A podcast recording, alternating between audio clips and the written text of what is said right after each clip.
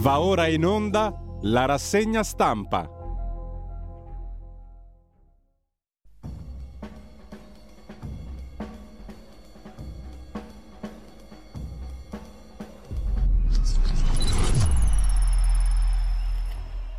Le trasmissioni di Radio Libertà tornano in diretta con la rassegna stampa di Antonino Danna. Amiche e amici miei, ma non dall'avventura, buongiorno. Siete sulle magiche, magiche, magiche onde di Radio Libertà. Questa è la rassegna stampa. Io sono Antonino Danna e questa è la puntata di martedì cinque luglio dell'anno del Signore duemilaventidue. Cominciamo la nostra trasmissione ricordandovi i nostri consueti appelli. Date il sangue, specialmente adesso che è estate e scarseggia, in ospedale serve sempre. Salverete vite umane, chi salva una vita umana salva il mondo intero. Secondo appello, andate su radio libertà punto net, cliccate su Sostienici e poi abbonati. Troverete tutte le modalità per sentire questa radio un po' più vostra, naturalmente dai semplici otto euro della Hall of Fame mensile fino ad arrivare ai quaranta euro del livello creator, ovviamente mensili, che vi permetteranno di essere coautori e co-conduttori di almeno una puntata del vostro show preferito. Infine un appello, diciamo, di, legato a questa radio. Intanto saluto Federico il Meneghino Volante che coopera queste malefatte radiofoniche. Federico, per favore, manda l'avviso del nostro Marco Pinti, che tra l'altro, vi dicevo ieri, si alternerà con me e Giorgia Pacione Di Bello al sabato per la rassegna stampa. Questa sera alle diciotto e trenta presso la libreria Ubic in quel di Legnano, Corso Italia tre B, però vi dovete registrare, quindi poi vi le, andate su legnano chiocciola ubic col k libri punto it e potete registrarvi. Lui presenterà questo, il suo ultimo romanzo, Il periodo ipotetico.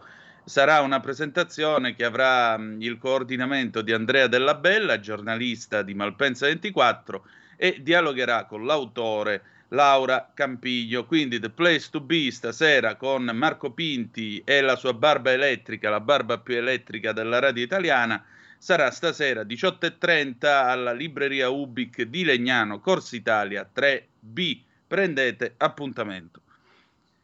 Tutto ciò considerato, vi dico che i temi oggi sui giornali di questo paese possono essere divisi sostanzialmente in quattro categorie. Il dramma del ghiacciaio sulla Marmolada, la guerra con Erdogan che eh, tiene il piede in due scarpe, la telenovela di Conte e il eh, governo, andrà avanti, non andrà avanti, chi lo sa. Ovviamente accanto a questo c'è tutto, diciamo, le interpretazioni che sono state fatte per quanto riguarda il consiglio ieri della Lega in via Bellerio, vedremo che cosa dicono i giornali, e infine il Papa che eh, come al solito parla il suo linguaggio abbastanza gesuitico, si dimette, non si dimette, lo farà, non lo farà. Beh, su questo avremo modo anche di discutere più avanti. Intanto però cominciamo, diamo la sveglia al paese, qui ai Bagni Libertà, perché anche noi trasmettiamo dalla Riviera e siccome noi siamo una riviera di livello, per la piccola Marta che ci ascolta da Milano abbiamo un pezzo del millenovecentosettantasei, Glauco Masetti, Riviera In, sigla di Sanremo settantasei, e andiamo.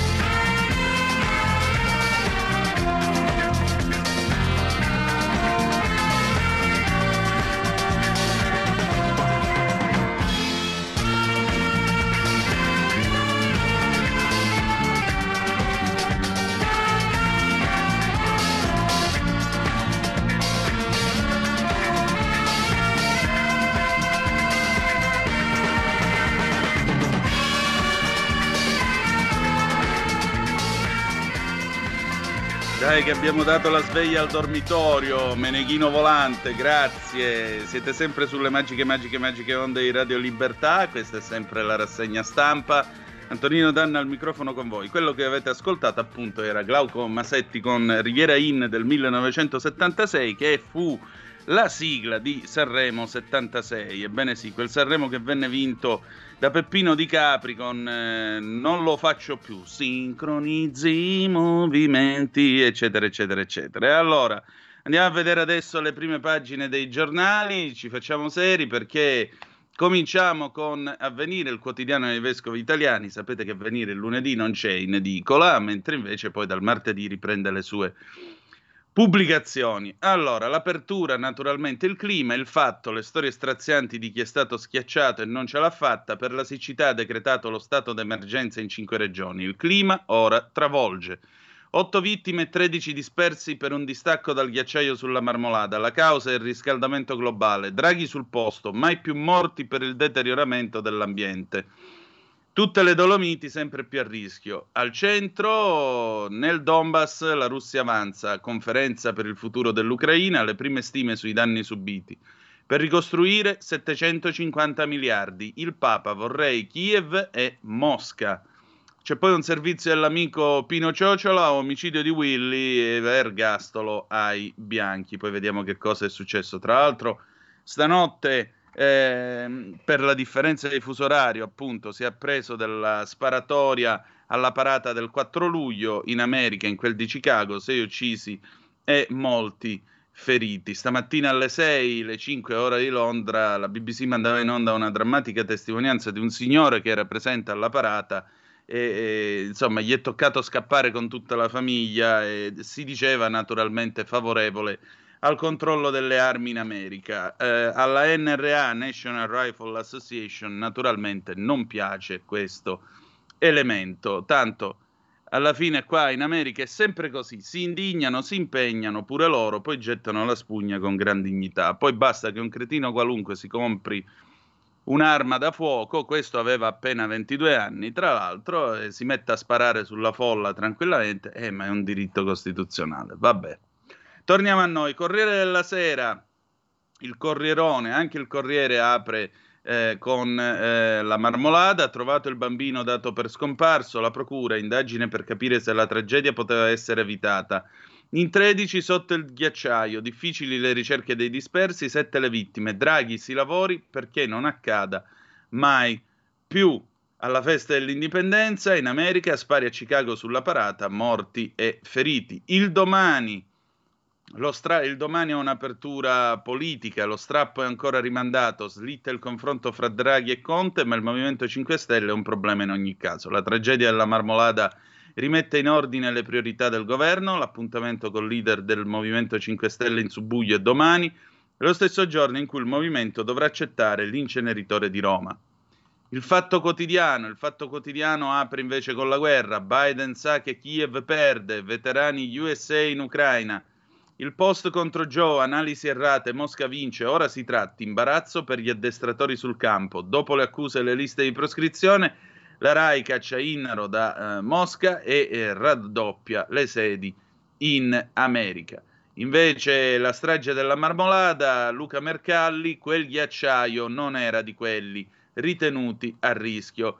Un'ultima cosa, vent'anni dopo la sua morte è uscito questo nuovo libro di Montanelli con eh, i suoi aforismi, è sempre un piacere ritrovare il vecchio cilindro. Poi Il Foglio del giovane direttore Claudio Cerasa, un editoriale eh, che analizza la situazione politica, un ex premier che s'agita per sopravvivere, un ex ministro che si muove sognando Chigi. Che cosa lega Conte e Tremonti? Chiedere alla Meloni. E poi vedremo che cosa ha scritto il buon Cerasa. Il Giornale, ecologisti scatenati, gli sciacalli dei ghiacci sulla Marmolada, sette morti e tredici dispersi, quasi impossibile trovare superstiti, e i cretini strumentalizzano la strage, colpa dell'Occidente che inquina. Draghi, tragedia imprevedibile, siccità dal governo, soldi al nord. Le responsabilità caccia alle cause, oltre la fatalità, l'intervista all'alpinista Simone Moro, come un sisma Improvviso al centro, l'alleanza con Conte spacca i democratici, il cavaliere a P D e cinque Stelle, basta provocazioni, niente di Berlusconi sulla cannabis, Salvini tregua con Giorgetti. Al centro l'antologia di passi autobiografici, Montanelli, le confessioni di Montanelli tra narcisismo e sarcasmo, l'omicidio del povero Willy Monteiro, carcere a vita per i fratelli bianchi. Al centro della prima pagina del quotidiano Il Giorno, che vi ricordo essere anche il glorioso Q N, quindi il Resto del Carlina Bologna e La Nazione in quel di Firenze, beh, eh, mai più, Marmolada, i morti salgono a sette, l'impotenza dei soccorritori, con tutte le fotografie che vengono pubblicate sul, eh, sulle prime pagine dei giornali.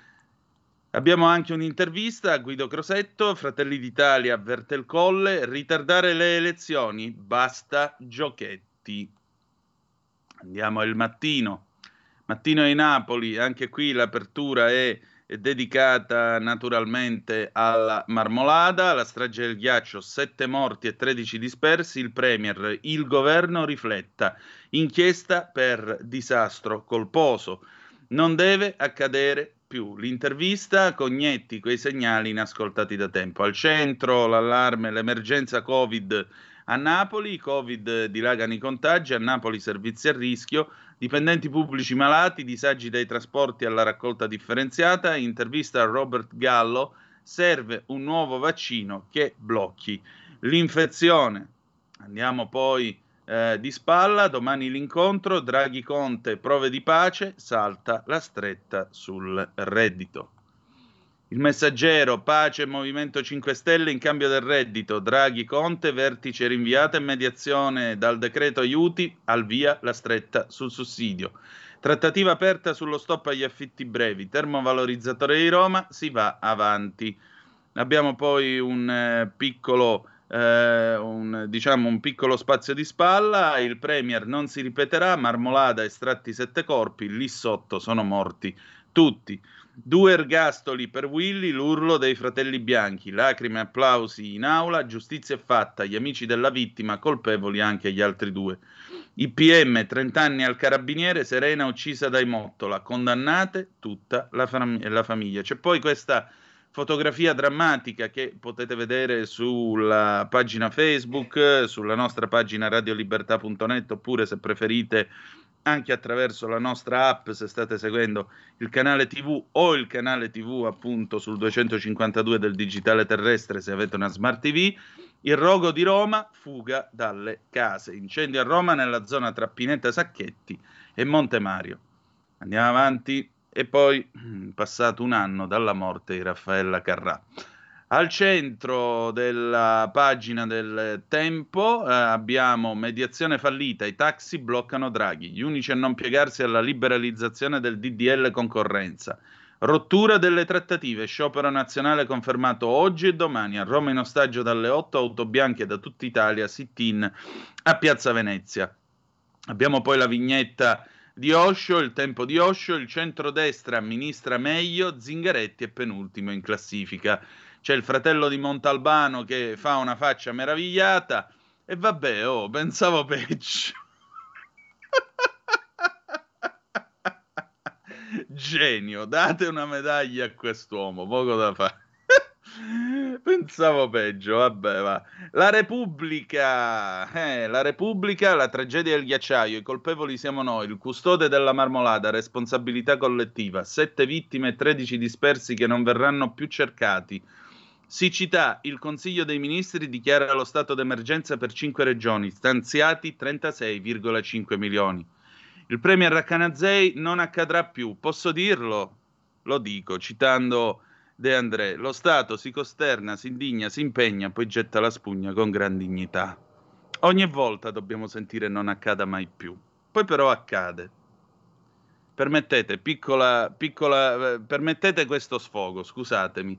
Rinviato il vertice con Conte. Di spalla, Mappamondi spara sulla folla alla parata del quattro luglio, strage a Chicago, a Chicago. E poi appunto Draghi da Erdogan per trattare sul gas e sul grano ucraino. Sul grano ucraino poi mh, parleremo, c'è un servizio di Marta Ottaviani che troveremo su Avvenire, lo vediamo tra poco.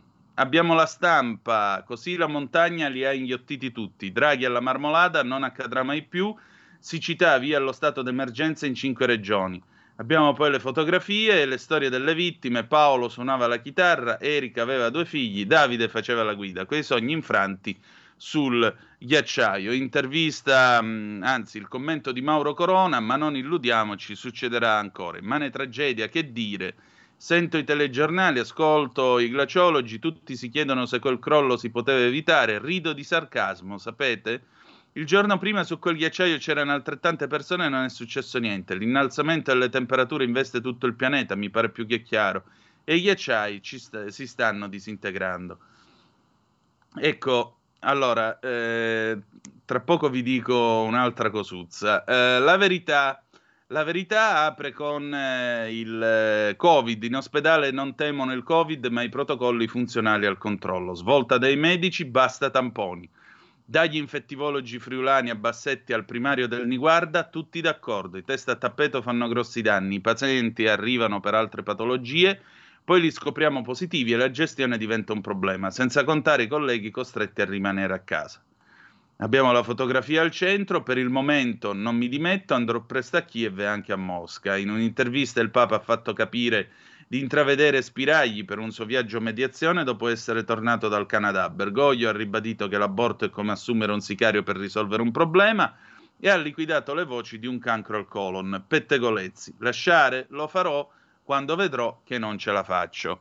Bergoglio ha anche aggiunto, già che c'era, che il primo a indicare la via di ritirarsi quando la salute non assiste è stato Benedetto sedicesimo. Quindi la Chiesa Cattolica si sta adeguando né più né meno eh, al fatto che con la medicalizzazione della vita la vita si è allungata. Per cui avere un Papa ultra novantenne che, eh, per usare quello che, l'espressione che si diceva di Leone tredicesimo, conserva ancora una certa freschezza ma non è più in grado di prendere alcuna decisione, è ovviamente qualcosa che la Chiesa oggi non si può più permettere, per cui pre- il futuro sarà un futuro a base di papi emeriti, molto sicuramente, o molto probabilmente.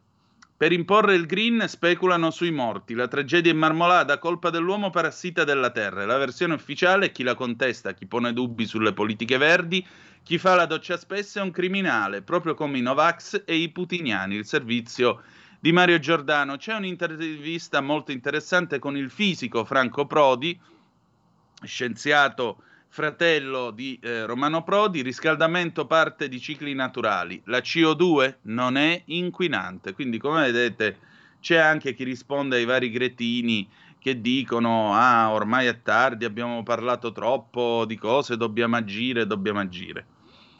Eh, libero, libero apre con la notizia che fuori dal governo, tentazione di Salvini a rompere a settembre, Matteo l'ha promessa al Premier, fino al raduno di Pontida la Lega non uscirà, ma per allora Draghi deve allontanarsi dal P D, altrimenti, e poi naturalmente c'è tutto il retroscena, la ricostruzione che ha fatto Libero. Abbiamo sempre al centro la fotografia dell'elicottero in volo sulla Marmolada, nel ghiacciaio a caccia di superstiti, eh, Vittorio Feltri, l'uomo è la causa delle sue disgrazie, Sallusti, Giovanni Sallusti, la natura resta nostra matrigna. Polemica poi per gli show sulle spiagge, anatema verde su Giovanotti, i suoi concerti inquinano, la mappa del ministero, trecentosettantanove opere incompiute e un paese di cantieri fermi. Pensate quanti, ne ce- quanti saranno quelli col P N R R, vedrete, vedrete. Chiudiamo infine i quotidiani nazionali con Italia Oggi e La Verità, Verità e Affari. Italia Oggi apre con mancano i soldi per le tasse, ecco qui, oltre tre milioni di contribuenti hanno regolarmente dichiarato le imposte ma poi non hanno fatto i relativi versamenti per un ammontare record di quasi dodici miliardi. C'è un editoriale di Pierluigi Magnaschi, il direttore, senza la costruzione di nuove dighe la sete d'acqua dell'Italia è destinata a non placarsi. Magnaschi scrive, la siccità non c'è capitata fra capo e collo, ma l'abbiamo voluta. L'Italia è un paese che si presta alla realizzazione di bacini idrici artificiali creati con le dighe. Queste strutture catturano l'acqua nelle stagioni nelle quali essa andrebbe dispersa, causando anche con i suoi eccessi pericolose alluvioni, e la erogano per fini irrigui o eh, domestici e spesso anche idroelettrici nelle stagioni aride, nella costruzione delle dighe, specie quelle più impegnative perché assolutamente colossali. L'Italia è stata a lungo regina con le sue straordinarie imprese edili. Abbiamo poi di spalla sempre diritto e rovescio, anche qui il eh, commento di Magnaschi. Il quattro ottobre del diciannove alla questura di Trieste un giovane disabile mentale, autore di una rapina, impossessatosi improvvisamente di un'arma, uccideva un giovane poliziotto di trenta anni. L'amico agente, udito il colpo di pistola, uscì precipitosamente dall'ufficio, si precipitò sul collega che era agonizzante sul pavimento e cercò di soccorrerlo. Nella concitazione non s'accorse che l'assassino gli stava puntando l'arma contro, uccidendolo. Il presidente della Repubblica Mattarella conferì giustamente ai due poliziotti la medaglia d'oro al valor civile. La sentenza, in base a varie perizie, ha poi stabilito che Alejandro Augusto Meran, l'autore del duplice omicidio, soffre di disturbi mentali così gravi che non aveva e non ha possibilità di intendere e di volere, ma ha condannato le famiglie dei due poliziotti a pagare le spese processuali che sono fra i trenta e i trentacinque mila euro. E questo in base alle norme. Possibile che non ci sia un parlamentare che prenda subito l'iniziativa per farle cambiare urgentemente? Bella domanda. eh, Gianni Pardo poi, anche lui in prima pagina su Italia Oggi, parlamentari il ventiquattro settembre scatta il diritto alla pensione, governo a rischio, e questo spiega tante cose. Andiamo a vedere Verità e Affari di Franco Bechis. Franco po- Francoforte prepara un'altra norma che affossa le nostre banche, spread Berlino ci vuole morti, i tedeschi e la B C E contro lo scudo che dovrebbe salvare i paesi in difficoltà come l'Italia. Al centro abbiamo poi, tra le proprietà dell'ex moglie di Berlusconi, un'altra villa e puntini sospensivi, il Big Bang di eh, Veronica. Eh, di spalla nomine spingono Giavazzi all'Eni, e poi commissione, l'U E spende settecentomila euro solo per i voli, con buona pace di quelli che ci dicono che inquinano. I quotidiani locali, Brescia Oggi, Tommasi, mano tesa a Brescia, il neosindaco di Verona raccoglie l'assist di Del Bono, vedo numerose sinergie. Corriere del Mezzogiorno Campania, la lunga estate nera dei trasporti, circumvesuviana in tilt, metro con i nuovi treni bloccati, da oggi taxi in sciopero per due giorni. Il Corriere del Mezzogiorno della Puglia, allarme e sicurezza, lanciavano pietre per uccidermi, la testimonianza shock di una delle due vittime dell'aggressione omofoba a Parco Rossani. Corriere del Trentino, strage alla Marmolada, dispersi due trentini e tre feriti. Corriere del Veneto, Venezia e Mestre, la strage alla Marmolada, dieci veneti tra morti e dispersi. Corriere Bergamo, Corriere della Sera, dorso di Bergamo, Orobbie, l'estinzione dei ghiacciai. Corriere della Sera, dorso di Brescia, Adamello, sorvegliato speciale, domenica venti gradi oltre tremila metri, siccità, i laghi si svuotano a ritmi record. Corriere della Sera, dorso di Roma, giorno di fuoco, evacuati dieci palazzi, bruciano Pineta Sacchetti e il parco del Pineto. Eh, terrore alla Balduina, c'è la pista dolosa, Gualtieri trovati inneschi. Corriere di Torino, le condizioni dei ghiacciai, dei ghiacciai piemontesi dopo la strage alla Marmolada preoccupano le montagne, approvato lo stato d'emergenza. Corriere dell'Alto Adige, ora la Marmolada chiude, la Marmolada chiude. Corriere di Bologna, basta tamponi a tutti in ospedale. Corriere Fiorentino, la Toscana, medici e infermieri, mille positivi. La Gazzetta del Sud, Messina e Sicilia, regionali, scenari che non cambiano, De Luca e Basile sulle amministrative, voti per noi anche da sinistra. Gazzetta di Modena, Parapendio precipita in un bosco, nella notte scattano le ricerche. Gazzetta di Parma, nubifragio e tromba d'aria. Giornale di Brescia, il caldo divora i ghiacciai, a rischio anche l'Adamello. Il Gazzettino, Venezia e Mestre, Marmolada, vite strappate. Giornale di Vicenza, la Marmolada si prende sette vicentini. Il Piccolo di Trieste, la conta delle vittime la, e, la dice, e la ricerca dei dispersi. Trieste, sette hollywoodiano, Charlize Theron nel cast stellare, truppe di cinquecento persone, si gira sul molo audace e invia Foschiatti. Quindi per un attimo, per qualche giorno, Trieste sugli scudi in stile hollywoodiano. Allora, andiamo adesso a guardare i giornali più in profondità. Partiamo dalla questione della marmolada. Permettete, io come professionista e come uomo, vi dico la verità, non condivido questa ondata emotiva che si è abbattuta sui nostri giornali. Soprattutto io non condivido, perché la cronaca nera non è facile da fare, siamo tutti d'accordo, ma non condivido il fatto che si spiattellino le fotografie dei morti eh, con le loro vite e quant'altro, e vengano dati in pasto dolori privati al grande pubblico. Credo che in queste cose ci si debba limitare a una cronaca asciutta, per cui l'unica cosa che faremo, vi leggerò uno dei pezzi che sono stati scritti su questa vicenda, l'intervista appunto a Franco Prodi, perché eh, tanti già cominciano a gridare, a sfruttare questa vicenda per parlare di svolta green e di cambiamenti climatici. Permettete, non mi sembra il caso di fare polemica su tutti questi morti proprio in questo momento per parlare di energia eh, green, ma comunque lasciamo stare. Dopodiché eh, passeremo agli altri argomenti della mattinata. Se volete essere dei nostri, mandateci pure le vostre zappe eh, al, o WhatsApp che dir vogliansi al tre quattro sei sei quattro due sette sette cinque sei. Perdonate, sarà uno dei miei limiti, però ripeto, io trovo che quando succedono queste cose si faccia troppa emotività e alle volte si rasenti anche lo sciacallaggio, perché io non credo che le fotografie pubblicate a tutta pagina dai giornali siano state concesse dai parenti dei morti.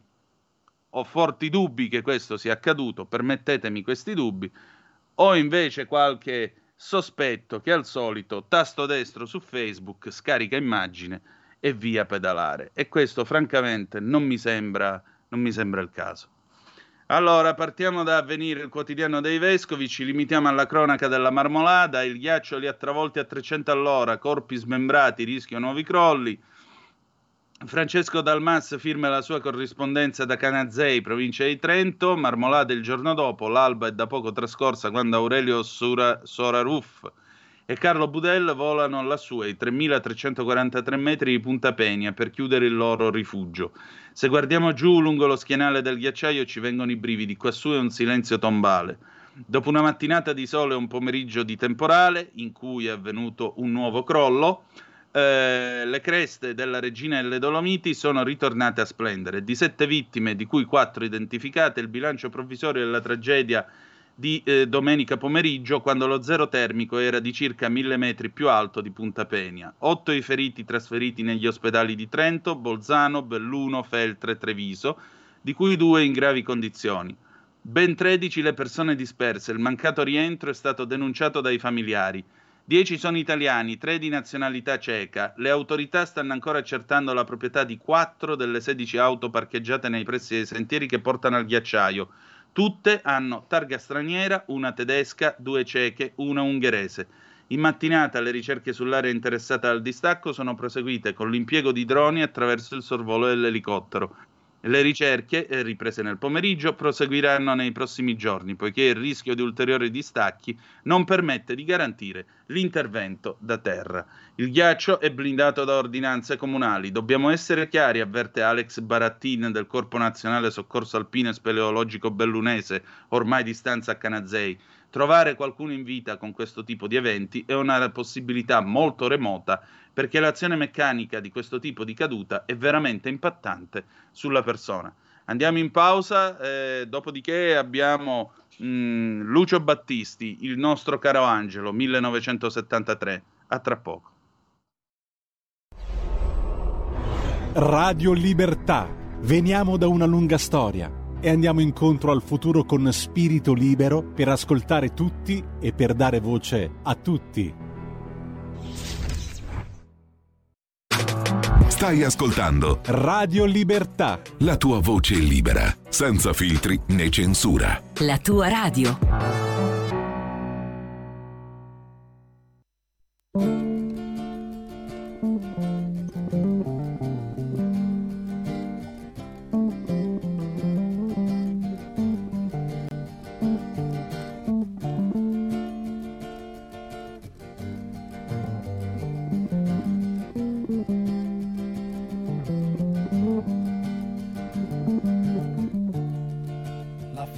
del leone.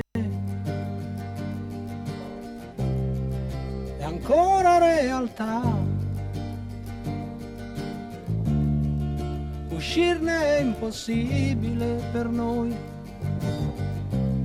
È uno slogan falsità. Il nostro caro angelo ciba di radici e poi lui dorme nei cespugli sotto gli alberi,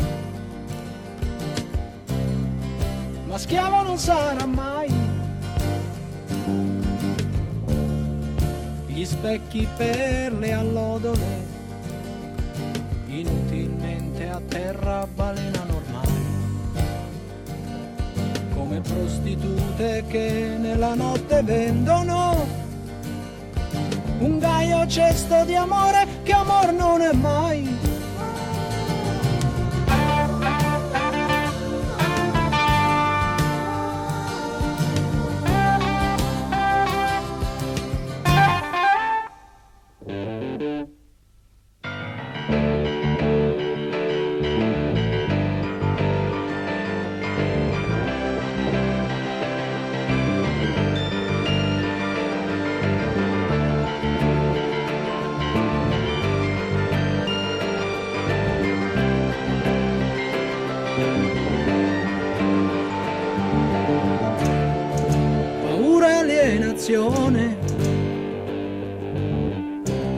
E non quello che dici tu. Le rughe han troppi secoli oramai. Truccarle non si può più. Il nostro caro angelo è giovane, lo sai. Le reti in volo aperto gli precludono, ma non rinuncia mai.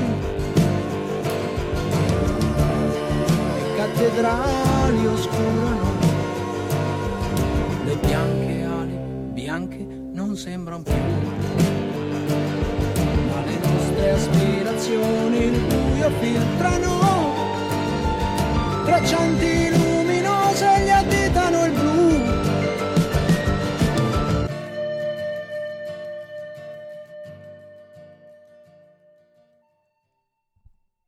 E la linea torna ad Antonino Danna. Grazie Meneghino Volante, siete sempre sulle magiche, magiche, magiche onde di Radio Libertà, questa è sempre la rassegna stampa, Antonino Danna al microfono con voi. Uh, vi leggo qualche zappa che è arrivata al tre quattro sei sei quattro due sette sette cinque sei mentre andava questo bellissimo pezzo del settantatré che eh, vuole essere anche un commento a certe ambiguità delle affermazioni papali. Sapete che questo pezzo fu scritto da Mogol in polemica nei confronti del cupolone, a quel tempo c'era San Paolo sesto sul soglio di Pietro. Allora andiamo a vedere, andiamo a vedere che cosa dice, che cosa dice, cosa dite voi appunto. Ciao Antonino, un abbraccio forte, eh, però firmati perché non so chi tu sia. Poi eh, un abbraccio anche a te ovviamente e se permettete a tutti voi che siete dei nostri. Poi, ma perché dobbiamo ricostruire noi l'Ucraina? Già l'Italia deve essere ricostruita, si godono fare la guerra, hanno votato un pagliaccio tipo Grillo che gli piace stare sulla scena, ci resti ma non chieda niente a noi, già Draghi rompe con quello che li appoggia e gli dà, basta chiederci, siamo più poveri degli ucraini. Beh, più poveri degli ucraini non credo proprio perché una grivnia mi pare che valga venti centesimi, una cosa del genere. E poi la ricostruzione significa far girare l'edilizia, se gira l'edilizia gira l'economia in questo paese, quindi sai, significa anche contratti, appalti di lavoro eh, all'estero, eccetera, eccetera, eccetera, tutto lavoro che poi può ricadere sulle imprese italiane. Tiremmo innanzi. Um, ciao, vorrei notizie della riunione in Lega di ieri, silenzio? No, se mi dà il tempo ti, eh, l'ho, l'ho anticipato infatti all'inizio della rassegna stampa, ora ci arriviamo. Inoltre parliamo della lettera dei militanti per cambiare politica e raccolta firme. Noi a Radio Libertà da mesi telefoniamo inascoltati dai tanti onorevoli che ora pullulano in radio dicendo spesso banalità non adatte alla situazione. Grazie a Maurizio. Cosa ha deciso la riunione Lega oggi? La Moratti sarà candidata in regione, Fontana avrà un posto da senatore. Poi ancora, ehm, Giusi che ci scrive da Cividale, un saluto a Cividale del Friuli, non è un angelo ma vola alto con grande nobiltà anche lei, abbiamo anche quest'angolo di paradiso. Buona giornata Antonino e anche al grande regista.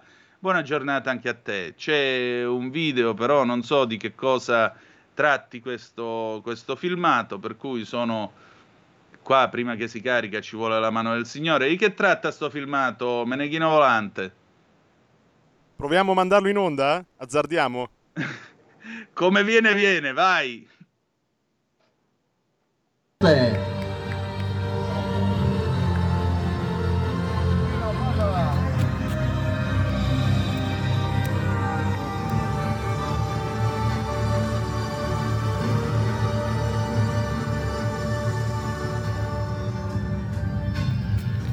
Ma dai, eccezionale.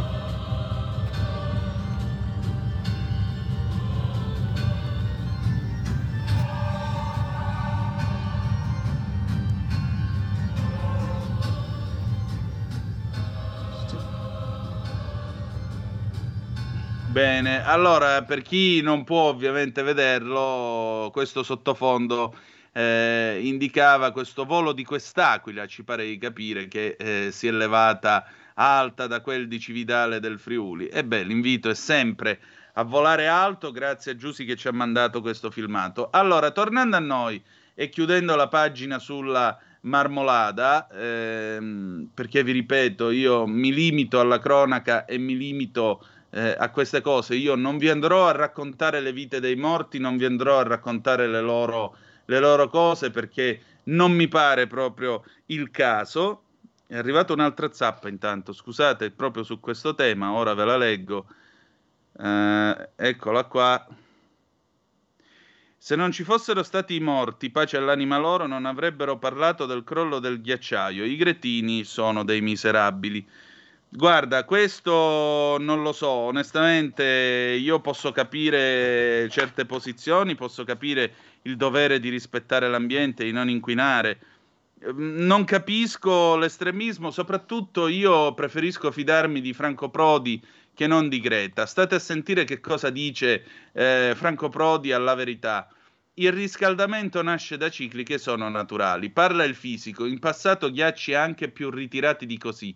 Si ascolta Greta ma non gli scienziati, questo la dice lunga. Franco Prodi, scrive Franco, il collega Franco Battaglia, Franco Prodi è uno dei nove figli di Mario, ingegnere, e di Enrichetta, maestra elementare. Il più noto dei fratelli è naturalmente romano, ma molti degli altri sono scienziati di valore tenuti in gran considerazione. Professore, quanto giovane è la scienza del clima? Glielo chiedo perché l'ex presidente U S A, Al Gore, vicepresidente U S A Al Gore, ebbe da dire che la scienza non ha null'altro da dire sull'argomento, il clima attuale è governato dall'uomo. Risposta.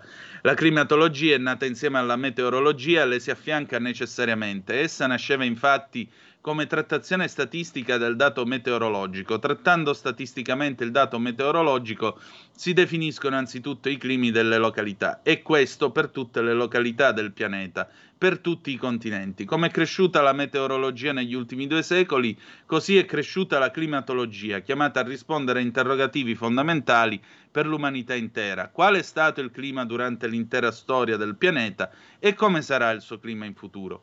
Fino alla tremenda e dirimente domanda attuale, quali le basi scientifiche della conoscenza del clima e quali le possibilità di una previsione? Spiegazione e previsione sono infatti due grandi momenti della vera scienza.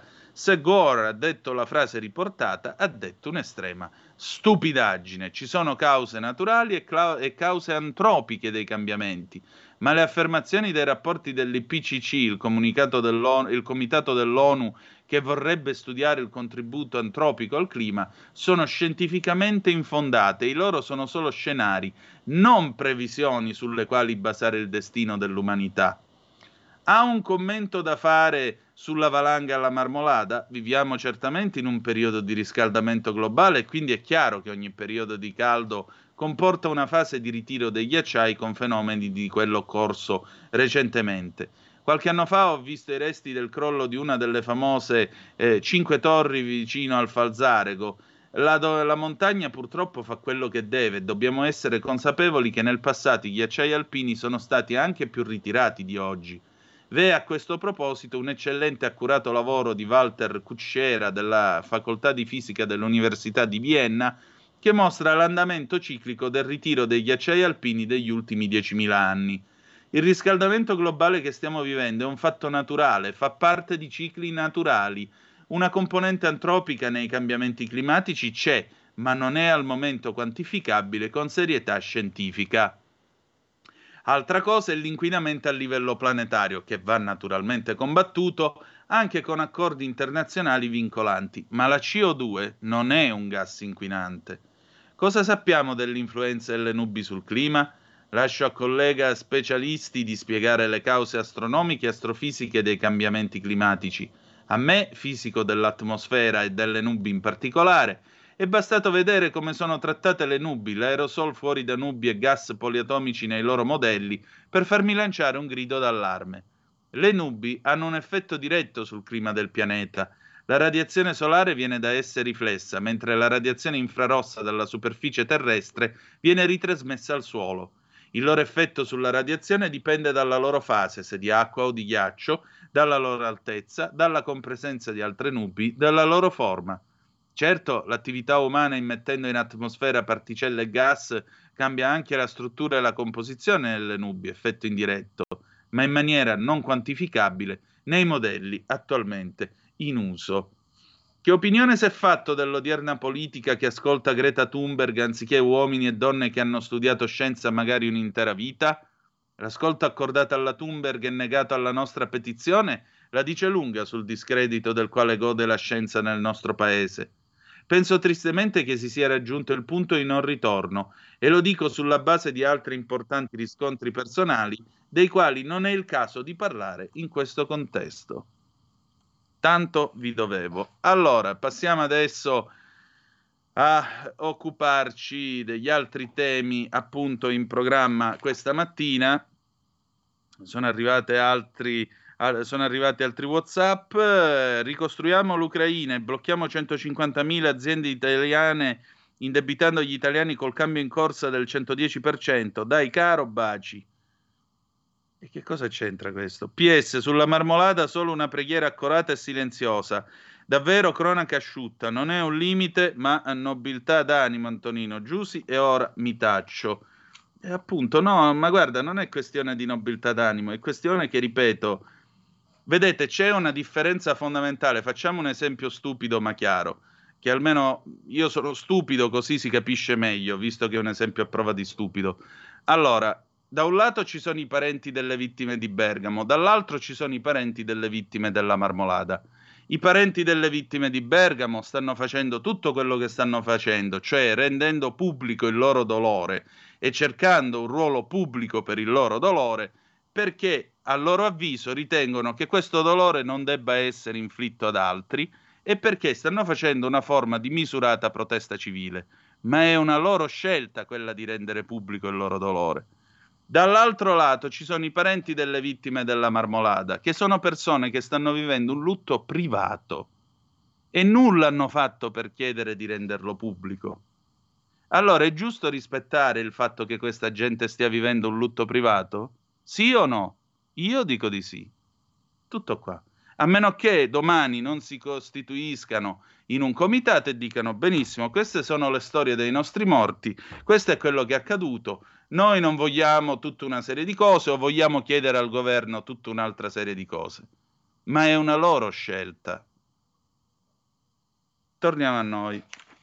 Allora, passiamo adesso alla, eh, alla questione appunto della Lega. Addirittura, eh, come vi dicevo, Libero ci fa l'apertura a tutta pagina e andiamo a vedere allora che cosa è successo ieri alla eh, riunione. La tentazione di Salvini, strappo a settembre, Matteo pronto a uscire dal governo, ultimatum al Premier, se l'esecutivo non ascolta le richieste della Lega, durante il raduno di Pontida si aprirà la crisi.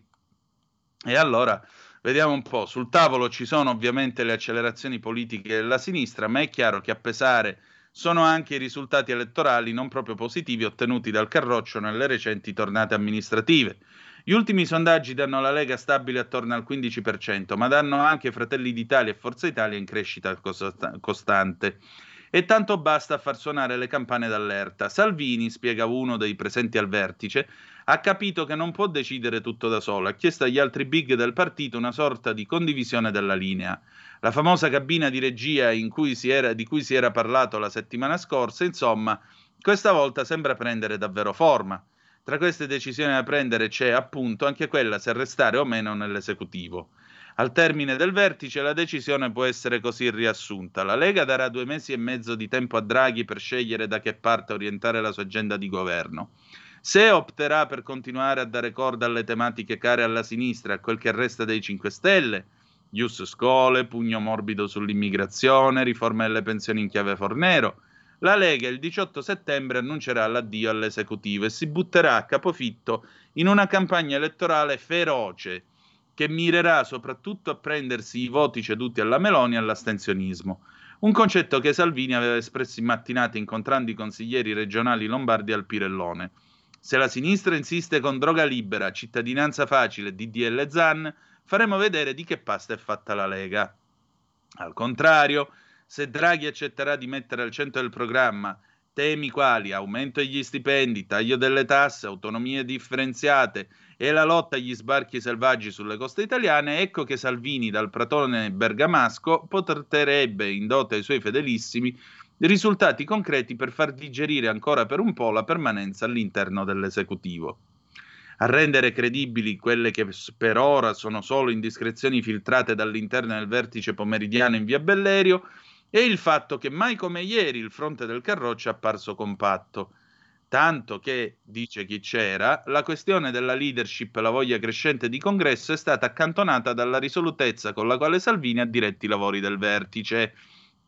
Una fermezza, dicono, che non si vedeva da tempo.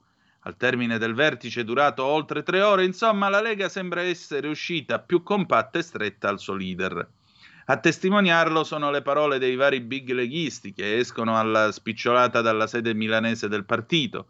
Per il ministro Erika Stefani, il nostro mandato è in mano a Salvini, non ad altri. È lui che deciderà cosa fare, mentre il capo dei senatori, Massimiliano Romeo, spiega che se si mettono in campo temi divisivi, indubbiamente questo va a minare la tenuta del governo.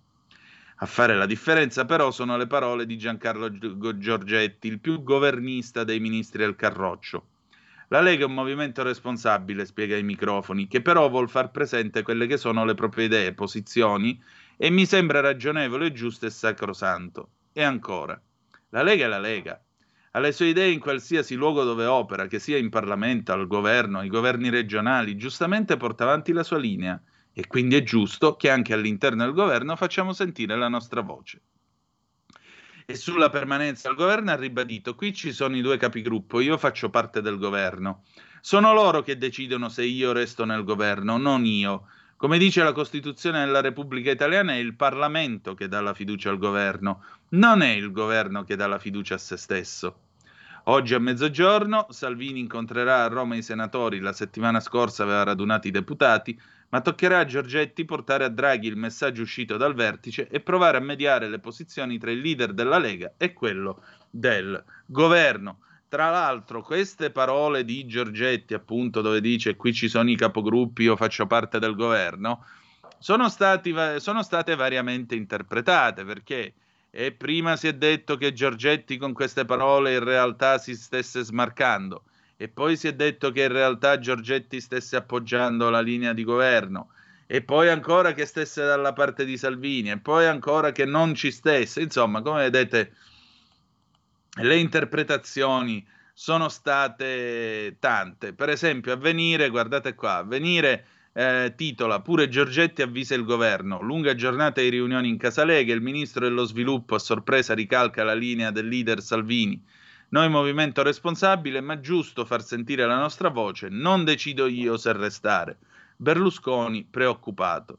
Infatti, secondo, eh, secondo Avvenire, l'impressione è che molti ragionamenti dei colonnelli leghisti e dello stesso Salvini siano ormai focalizzati sul percorso verso le politiche del ventitré.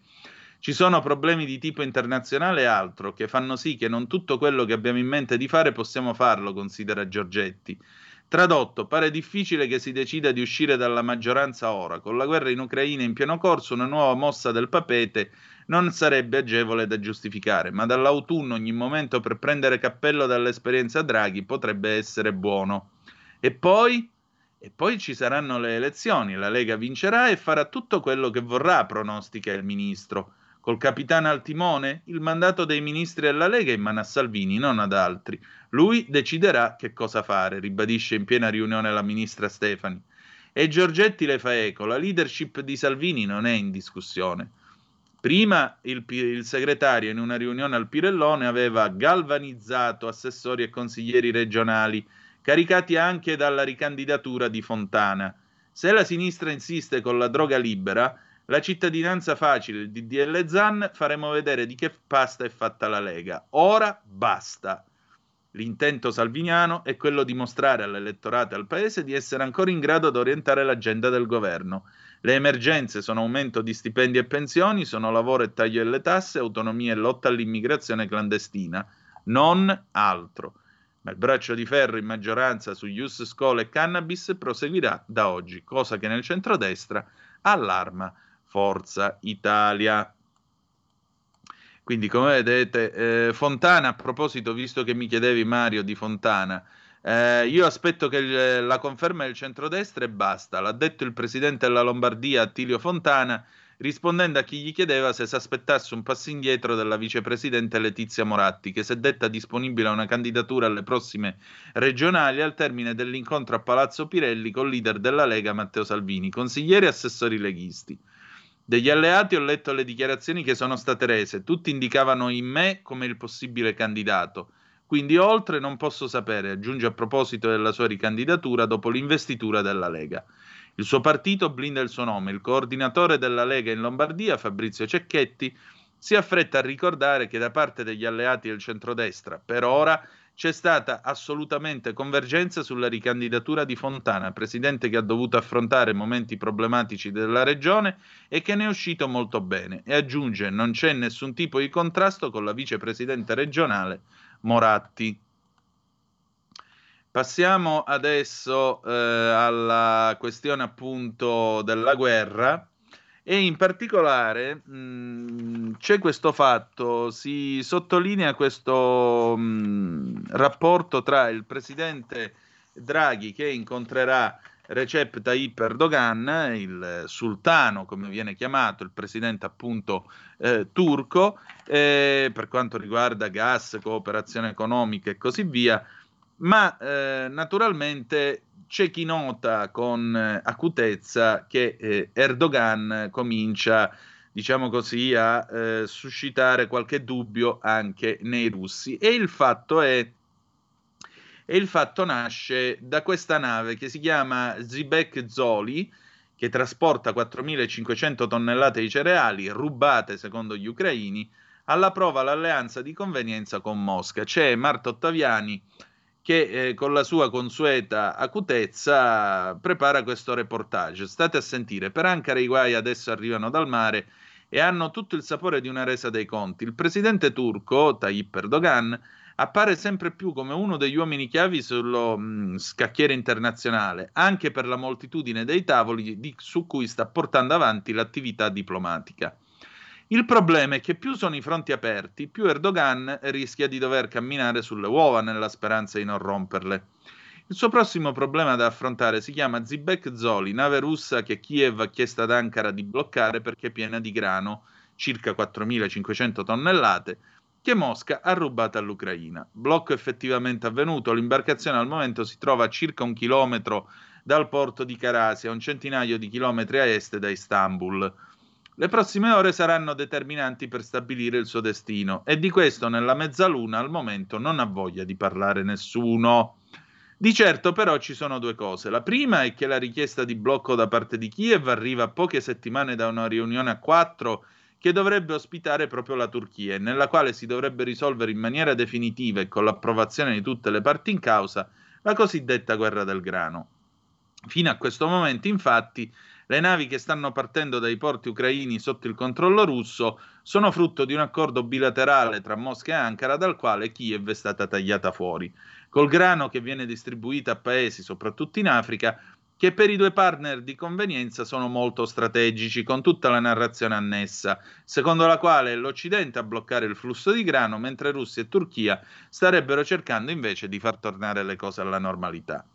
Il secondo problema, scrive ancora Marta Ottaviani, il secondo problema è il rapporto con Mosca e rischia di rivelarsi un problema serio.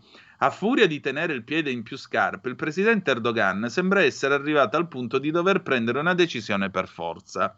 Il ministro degli esteri Sergei Lavrov ha dichiarato che occorre trovare una soluzione al fermo della nave russa. Il sequestro da parte della Turchia arriva a pochi giorni dalla notizia secondo cui la Bayraktar, di proprietà della famiglia e il genero del presidente, fornirà altri droni agli ucraini. Particolare questo che irrita Mosca in modo molto particolare.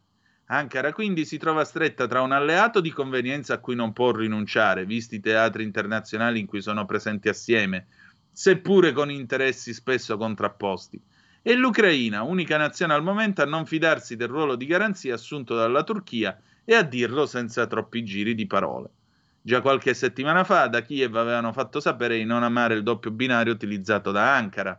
La guerra del grano sembra essere stata la goccia che ha fatto traboccare il vaso e che ha indotto l'Ucraina a chiedere precise garanzie alla mezzaluna senza ambiguità. Mentre tutto questo accade, facciamo un momento, un salto, eh, credo se non sbaglio, sul Foglio.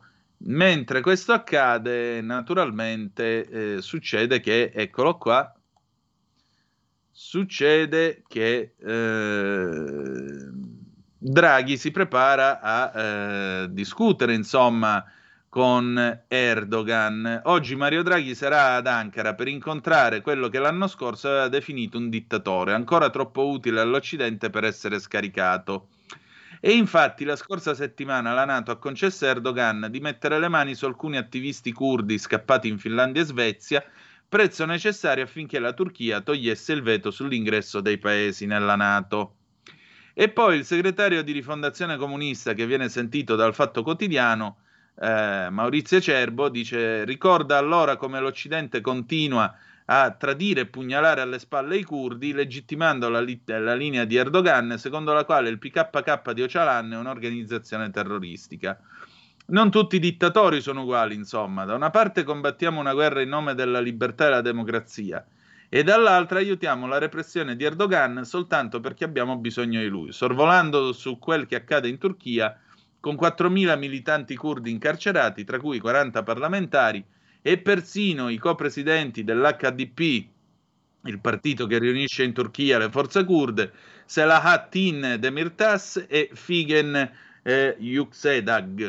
Eh, almeno per oggi va tutto bene così.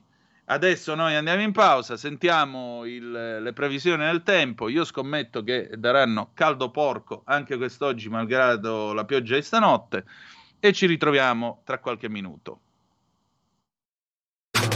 Stai ascoltando Radio Libertà, la tua voce libera, senza filtri né censura. La tua radio. Stai ascoltando Radio Libertà, la tua voce libera, senza filtri né censure. La tua radio.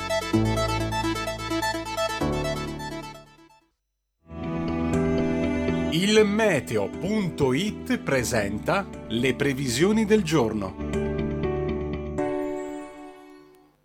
Anticiclone Caronte sempre presente sull'Italia, ma un pochino meno saldo, specie sulle regioni settentrionali. Al mattino tutto sole da nord a sud, con cieli sereni o poco nuvolosi, salvo per qualche addensamento e per locali fenomeni sul Triveneto, soprattutto sulle aree montuose. Nel pomeriggio la situazione non è destinata a cambiare, gli unici disturbi saranno ancora a carico delle aree del Triveneto. Le previsioni di il meteo punto it tornano più tardi. Una buona giornata da Stefano Ghetti. Avete ascoltato le previsioni del giorno. E la linea torna ad Antonino Danna. Grazie Meneghino Volante. E allora, se, prendendo le mosse dal eh, come si dice, dal meteo e dal caldo. Andiamo a vedere che cosa succede poi in questo, in questo paese. Però prima di passare a questo abbiamo al telefono la scintillante Sara Garino, che oggi eh, va in onda con Alto Mare alle ore eh, dodici. Buongiorno Sara, ben trovata. Buongiorno Antonino e buongiorno a tutto il pubblico. E allora, mia bravissima collega, di che cosa si parla oggi ad Alto Mare? Guarda Antonino, continueremo naturalmente a parlare di guerra, di conflitto, lo faremo con Andrea Margelletti, presidente del CESI, quindi del Centro Studi Internazionali, con Benedetta Fiorini, onorevole della Lega, membro della decima commissione attività produttive, nonché, con, nonché come di consueto con Claudio Verzola, il nostro esperto di cyber security, dal posizionamento tattico e strategico delle truppe sul campo alla guerra del grano, alla guerra energetica, fino al conflitto parallelo ibrido cyber, appunto, di cui nel corso di Alto Mare stiamo dissertando in queste puntate. Che mi sembra un piatto molto interessante per i nostri ascoltatori. Se io potessi, chiederei a Margelletti un aggiornamento a proposito, su, a proposito dei missili dei russi, perché lui qualche giorno fa scriveva che a quanto pare i russi li starebbero ormai esaurendo, questi benedetti missili, benedetti si fa per dire, eh, perché gli mancherebbe tra l'altro la componentistica per realizzarne di nuovi, o sbaglio? Esatto. Esatto, a dispetto del fatto che tale componentistica in buona parte provenga dall'amico infinito di Pechino, che evidentemente, certo, sotto questo punto di vista ha chiuso anche i rubinetti con Mosca. Ottimo suggerimento Antonino, certamente cercheremo di capire perché con il presidente Margelletti. Grazie Sara, allora l'appuntamento con Alto Mare alle ore dodici, sempre sulle nostre magiche, magiche, magiche onde. Grazie a Sara Garino che e vi attende con, con i suoi ospiti. Antonino, e sempre oh. con un quadrifoglio verde sul cuore. Quello sempre il quadrifoglio, cara, grazie per averlo detto. Grazie Antonino, buon lavoro. Anche a te cara. E allora, ehm, sì... Eh, anche questa è un'osservazione saggia che ha fatto la nostra Sara Garino, anche perché Pechino, Pechino è, quella, è la nazione che in fondo sta ricevendo i principali benefici da questa guerra. Quando questa guerra sarà finita si troverà davanti un paese impoverito che offrirà eh, fonti energetiche a strafare, a bizzeffe, a un prezzo molto basso, e di conseguenza la Russia continuerà a essere il junior partner della Cina, né più e né meno. Pechino ha interesse a che questa guerra si concluda con un indebolimento dell'economia russa, poco ma sicuro, perché eh, riesce così a tenerla, a tenerla al guinzaglio. Non è molto Non è molto difficile da prevedere. Torniamo a noi. Allora, vi stavo dicendo, il Corriere della Sera, visto che abbiamo avuto il meteo e le previsioni del tempo, il Corriere della Sera si occupa della siccità e le notizie non sono positive. Siccità, stato di emergenza in cinque regioni, alla Lombardia, al Veneto, all'Emilia, stanziati trentasei milioni e mezzo di euro, più vicino un supercommissario. Eh, pensate che Eh, un miliardo sono i metri cubi di acqua persi nel duemilaventi secondo l'Istat, nei capoluoghi di provincia è pari al trentasei virgola due per cento dell'acqua immessa in rete. Alla fine lo stato d'emergenza è arrivato. Piemonte, Lombardia, Veneto, Friuli, Venezia Giulia, Emilia Romagna sono le prime cinque regioni d'Italia ad aver ottenuto dal governo lo stato d'emergenza per la siccità fino al trentuno dicembre del ventidue. Il Consiglio dei Ministri ieri ha dato l'ok per le regioni che stanno soffrendo la mancanza d'acqua e pioggia e che da settimane chiedevano un intervento all'esecutivo. In tutto sono stati stanziati trentasei virgola cinque milioni di euro, dieci virgola nove per l'Emilia Romagna, quattro virgola due per il Friuli Venezia Giulia, nove per la Lombardia, sette virgola sei per il Piemonte, quattro virgola otto per il Veneto. Lo stato d'emergenza ha spiegato Palazzo Chigi, è volta a fronteggiare con mezzi e poteri straordinari la situazione in atto, con interventi di soccorso e assistenza alla popolazione interessata, ripristino della funzionalità dei servizi pubblici e delle infrastrutture di reti strategiche. Oltre alle cinque regioni del nord, lo stato di emergenza ne potrebbe coinvolgere presto altre che, fa, che hanno già fatto richiesta o la faranno nei prossimi giorni, come Umbria, Lazio, Toscana, Liguria. Lo spiega Palazzo Chigi in una nota. All'esito di ulteriori approfondimenti potranno essere adottate ulteriori deliberazioni per il completamento delle attività o l'avvio di nuovi e diversi interventi. Nel frattempo c'è anche una fotografia a metà pagina, c'è il, eh, il ponte sul Po a Boretto, provincia di Reggio Emilia, con le fondamenta ormai completamente fuori dall'acqua, la crisi idrica, il Po ai minimi storici, il lago Maggiore pieno al trentaquattro per cento. Il più grande fiume italiano ha toccato livelli minimi da settanta anni a causa della siccità. Le ultime precipitazioni non hanno risolto la situazione d'emergenza, ha afferma- affermato Coldiretti. Il Po è praticamente irriconoscibile, mentre i grandi laghi del nord che servono come riserve d'acqua per le popolazioni e l'agricoltura sono ancora ai minimi, col Maggiore pieno solo al trentaquattro per cento e il lago di Como sceso a poco più del sette per cento, con una tendenza al calo dei livelli che riguarda anche il Garda, che resiste a poco più del cinquanta per cento di riempimento. Una situazione di gravi crisi idrica che accomuna la Lombardia a molte altre zone e molte altre zone d'Italia, da nord a sud. Eh, se siete di Laveno o eh, di Verbania, a questo punto fateci sapere se vanno ancora i traghetti, se il livello del lago è tale da permettere per esempio la navigazione, chi lo sa, questo sarebbe interessante da sapere. Allora, nel frattempo Eh, vanno avanti, io mi sento nelle orecchie il toc toc delle zappe che arrivano al tre quattro sei sei quattro due sette sette cinque sei. eh, Berlusconi pensa e penserà come sempre, più o meno giustamente, soprattutto ai soldini suoi, o no, Rebecca? Poi ancora, a che serve lo stato d'emergenza? A fare in una settimana quello che non è stato fatto in cent'anni? Ma per favore. Guarda Rebecca, eh, no, non sei Rebecca, insomma, chiunque tu sia, perché non è firmato, sai che sono d'accordo con te, perché comunque il vero problema è la visione di fondo, perché poi quando finirà l'emergenza, e eh, guardate che c'è da fare un piano per riparare le condutture, sistemare, sì, sì, poi ne parliamo, perché l'italiano è così, passa l'emergenza, perché, ma che me ne futta a mia, che cosa mi interessa, tranquilli. Maurizio, l'Ucraina che oggi conosciamo è ricca di materie prime, aveva una popolazione poverissima vista personalmente, ma non i leader ricchi di capitali all'estero come le ville di Zelensky in Italia. Bella democrazia, Maurizio.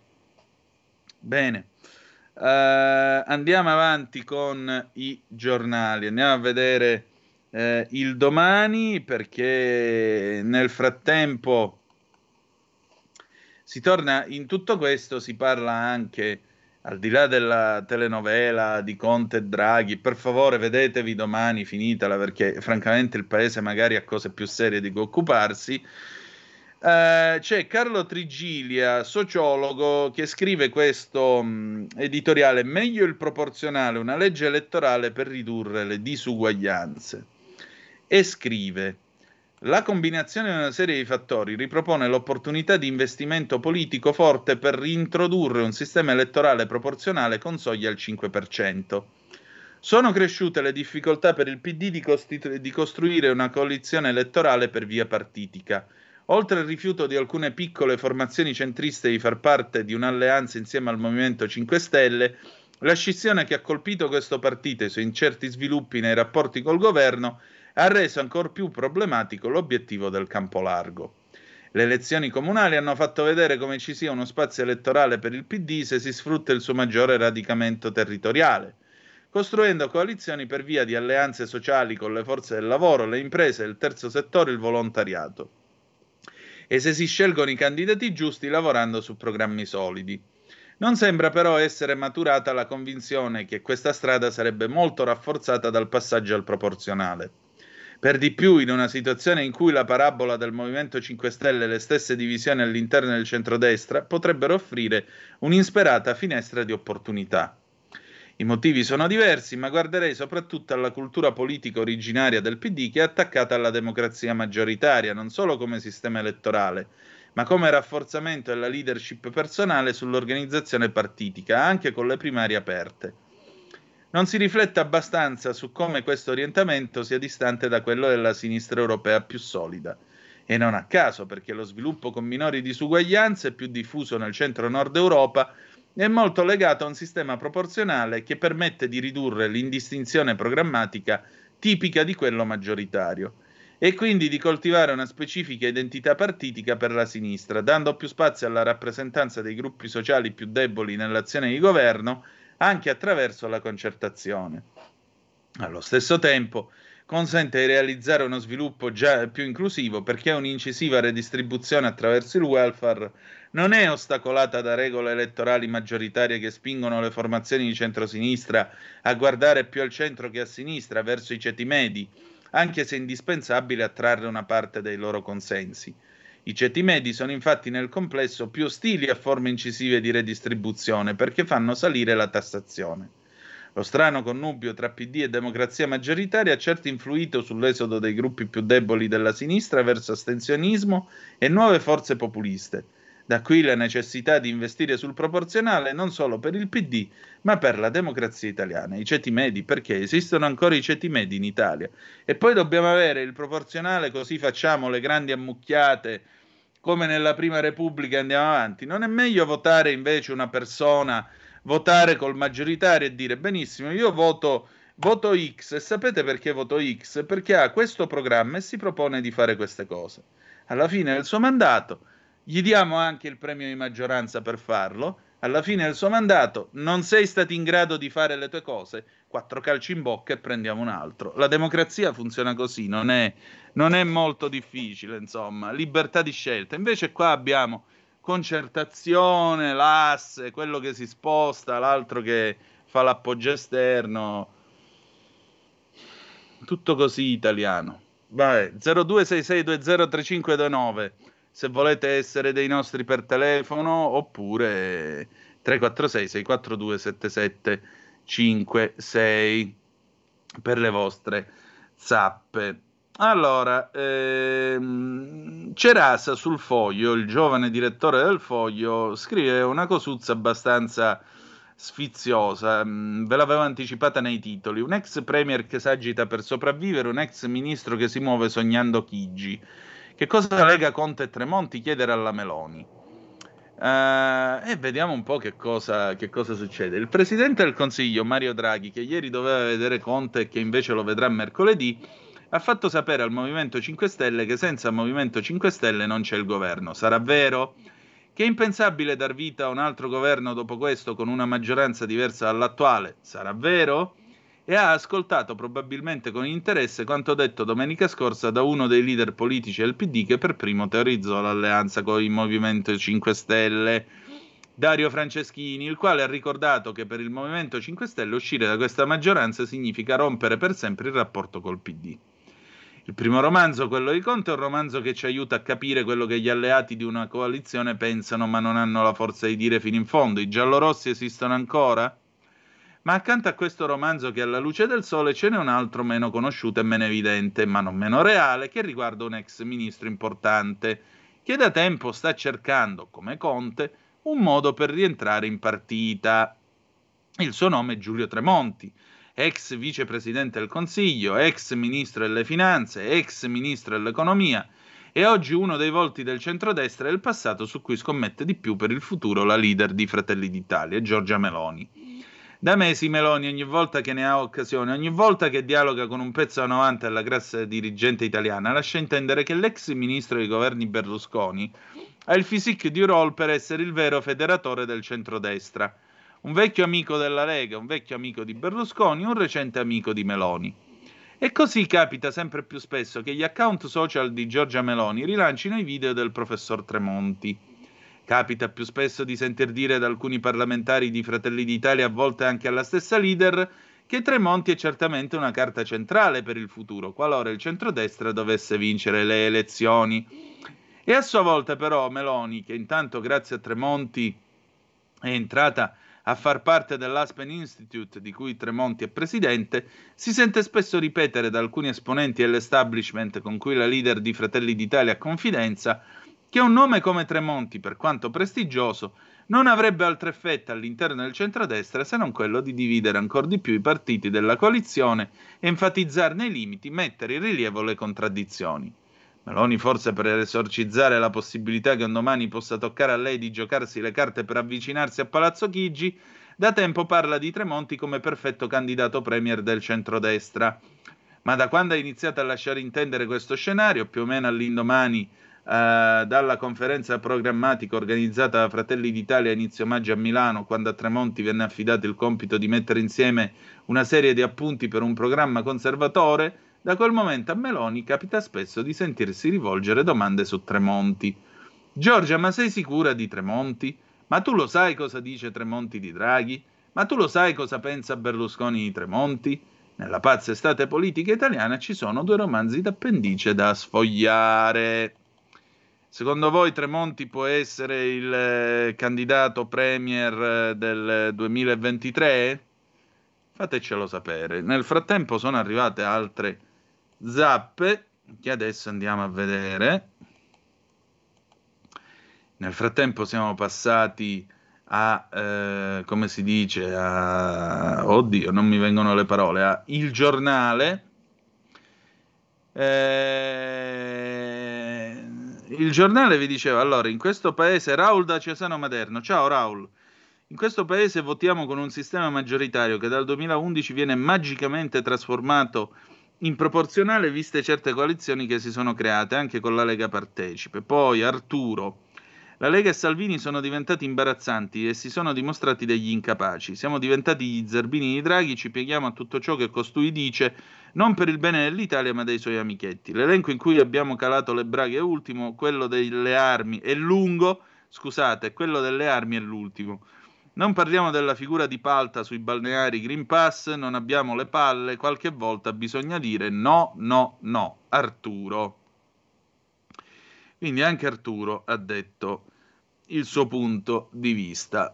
Oh, vi dicevo, mh, parlando parlando, nel corso di questa puntata appunto della rassegna stampa è venuta fuori questa cosa di Forza Italia e in particolare la questione... Eh, le questioni legate al governo, no? Ius Scholae e cannabis. Non si capisce perché, tra l'altro, lo Ius Scholae e la cannabis debbano viaggiare assieme eh, in tutto questo. Vabbè, comunque, mm, sentite un po' sul Giornale cosa scrive Pierfrancesco Borgia. Cannabis inaccettabile, basta con le provocazioni. Berlusconi raduna a Villa Certosa i vertici di Forza Italia, da Dona e cinque Stelle, dà parere positivo per il governo. Ecco. Ah, abbiamo una telefonata. Pronto, chi è là? Ciao Antonino, sono Marco da Mantova. Oh, Mantova dorata, dimmi tutto. Allora, correggimi se sbaglio. Allora, io di Tremonti ho sempre avuto una buonissima impressione. Ho anche letto qualcuno dei suoi libri, sono abbastanza leggibili, quindi non complicatissimi rispetto ad altri. Eh, peccato che però lui fa eh, il rivoluzionario quando è all'opposizione e quando magari fa parte del governo si, si, adegua, si è sempre adeguato un po' all'Europa, non so se per suo volere o per volere di chi era al di sopra di lui. Poi c'è un altro problema legato a questo paese, che bisognerà vedere se si riesce un domani con il centrodestra al potere a fare quelle cose che non siamo riusciti a fare in precedenza.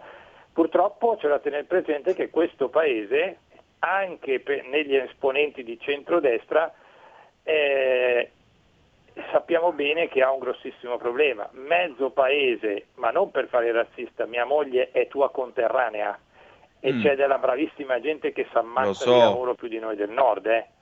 Che suo padre è stato un grande lavoratore e anche i suoi cognati sono dei grandissimi lavoratori, tanto per cambiare lavora nell'edilizia, si spaccano davvero la schiena. Però c'è una parte del paese che se non gli dai il sussidio o se non gli dai il, la pensione di invalidità rischiano di fare una rivoluzione, e anche nel centrodestra questo lo sanno bene e tendono a non farle le riforme.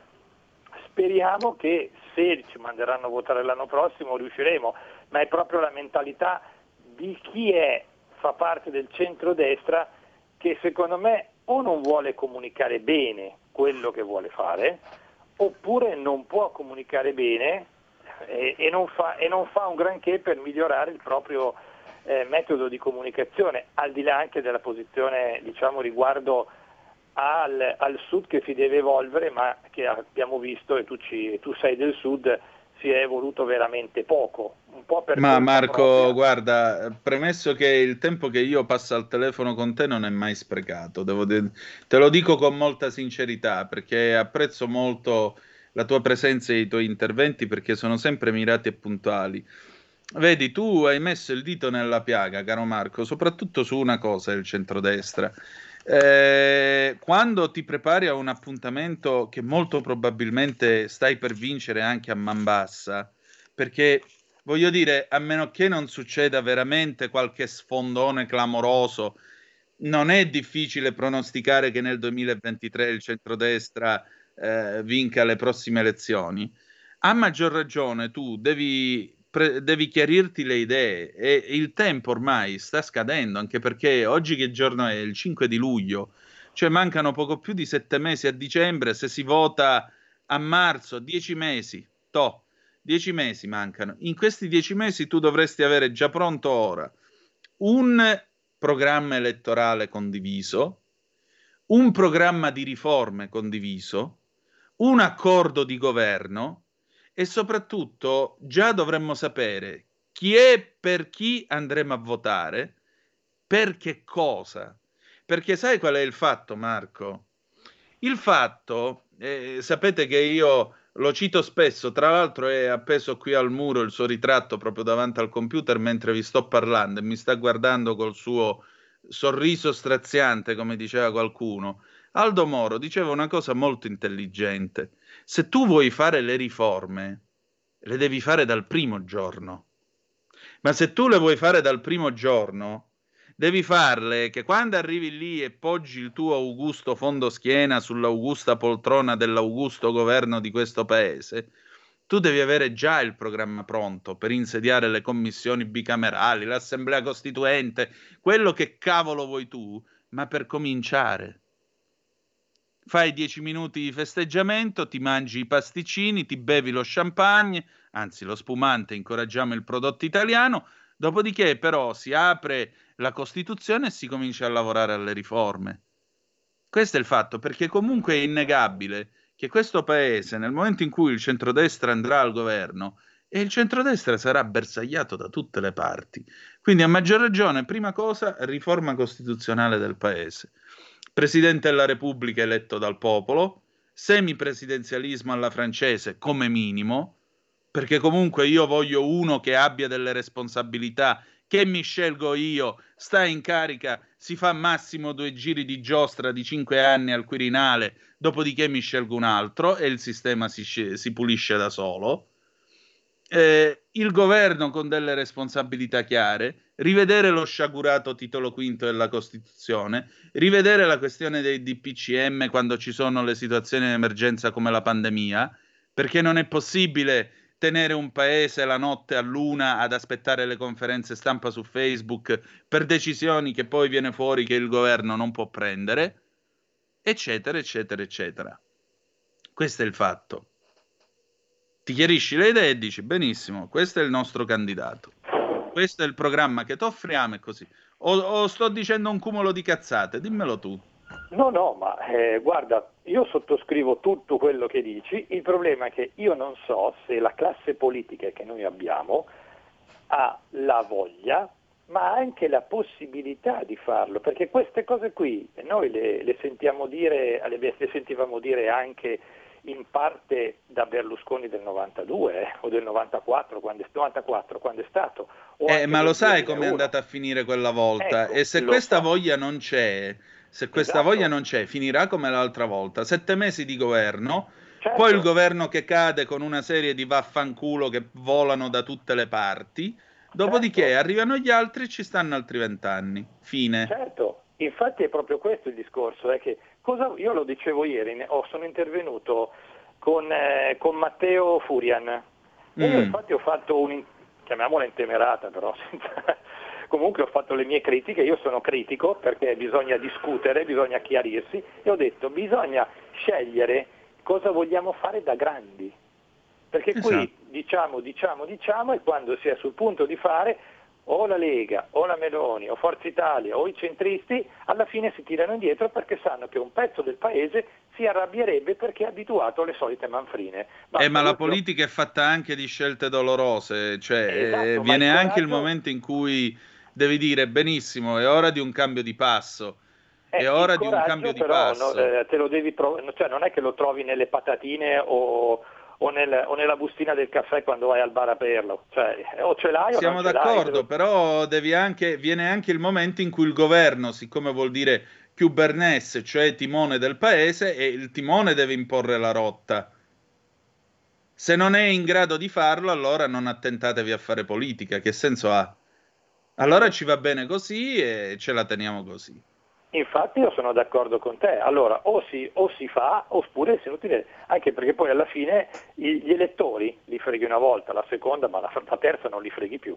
No, figurati, la gente non è scema, assolutamente no. E l'occasione tra l'altro è più che mai ghiotta, visto che usciamo da due anni, da due anni che veramente, se io penso a tutto quello che è successo negli ultimi trecentosessantacinque giorni, mi pare sia passata un'era preistorica, mi pare il Medioevo, non lo so, una cosa successa cinquecento anni fa, e invece appena trecentosessantacinque rivoluzioni della terra fa, per cui eh, anche questo è da, anche questo è da considerare, caro Marco, o no? Va bene, allora bella gente, si sono fatte le otto e cinquantotto, sapete che facciamo? Ce ne andiamo in pausa e poi anche oggi abbiamo il novizio, eh? il nostro, il nostro, diciamo così, il nostro Matteo Desio, scusate un attimo, con le opere e i giorni, quindi la ricorrenza di quest'oggi. Mi viene posta questa domanda: rivedere il dannato titolo quinto in quale direzione? Ricentralizzare o procedere verso il federalismo fiscale? Quando si parla di titolo quinto è sempre meglio specificare. No, si tratta di andare verso una... il federalismo fiscale, certamente, ma la cosa più importante è finalmente decidere una volta e per tutte e attribuire in maniera chiara competenze e responsabilità, specialmente in caso d'emergenza. Chi fa cosa? Chi fa cosa? Questo, questo mio mediocre parere, eh, sia chiaro, ci mancherebbe pure. Eh, Mario, Tremonti è un altro soggetto che vada bene a tutto il centrodestra, urge trovarlo, perché i tre leader attuali, a parte i numeri, si fanno le scarpe a vicenda, anche se sembrano amici. Penso proprio sia la direzione giusta. Va bene, pausa e poi le opere e i giorni a cura di Matteo Desio per questo cinque di luglio. Il mondo di Tarkus, Gabriele Manzini e Sandro Roda in un viaggio attraverso la storia della musica progressive dalla nascita alle nuove contaminazioni. Ogni sabato dalle ventuno e trenta, la tua radio. C'è un equilibrio tra tutte le cose. Luce e ombra. Bene e male. Non ci saranno più regole. Il popolo si sta sollevando. Se quell'equilibrio viene turbato, l'universo lo corregge. Ogni sabato, ore sedici. Ogni domenica, ore quattordici. Il grande cinema. Movie Time. Con Vincent. Il mondo ha di nuovo bisogno di te, della tua magia. L'intrattenimento, l'azione, l'avventura. Movie Time, la magia del cinema. Dentro l'ignoto. Quella è la destinazione. Radio Libertà, vi aspettiamo. Direi che siamo alla resa dei conti. Stai ascoltando Radio Libertà. La tua voce libera, senza filtri né censura. La tua radio. Buongiorno a tutti i telespettatori e a tutti i radioascoltatori di Radio Libertà. Oggi cinque luglio duemilaventidue volevamo celebrare un evento avvenuto il cinque luglio millenovecentoventotto, celebriamo un record tutto italiano, ovvero quando Arturo Ferrarin e Carlo Del Prete si aggiudicarono il primato di volo su distanza in linea retta. Per dare un contesto, siamo in pieno regime fascista, ma neanche questo, neanche uno Stato totalitario può limitare il genio degli italiani. Facciamo anche un passo indietro, ulteriore, nel millenovecentoventi, quindi otto anni prima di questo record, Arturo Ferrarin aveva già fatto un altro record per l'epoca, ovvero la traversata Roma-Tokyo. Già così era entrato nella leggenda. Ferrarin e Del Prete, l'altro grande pilota, l'altro collega che partecipò anche lui al record, il trentuno maggio fecero un record, chiamiamolo di preparazione, ovvero il record del mondo su circuito chiuso. Volarono cinquantuno volte i settantaquattro metri che andavano fra la Torre Flavia e il, fla- e il faro di Anzio. Una prova che servì per motivare sia i due piloti, ma anche la macchina organizzativa del regime fascista per puntare al record vero e proprio, ovvero la traversata Italia-Brasile, cercando il record per linea retta. Il tre luglio millenovecentoventotto si arrivò al decollo su un aereo Savoia Marchetti E sessantaquattro. I caldi venti africani durante la traversata crearono molti problemi ai piloti e ridusse le prestazioni del motore. L'aereo infatti poi fu fatto salire fino ai quattromila metri proprio per evitare che i caldi venti africani e le burrasche in qualche modo potessero creare un disastro e annullare questa impresa e ovviamente anche far rischiare la vita agli eroi di questa impresa. Il cinque luglio, quando i due piloti arrivarono vicino alla spiaggia di Natal, furono costretti ad atterrare perché la scarsa visibilità e la riserva di carburante che, di- che diventava sempre più piccola stavano diventando un problema.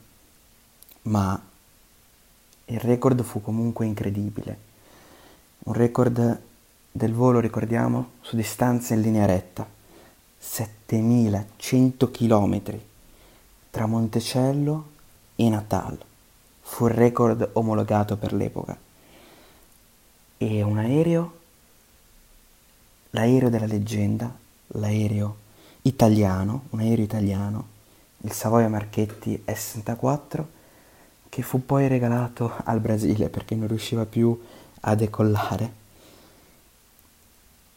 E un aereo, il Savoia Marchetti E sessantadue,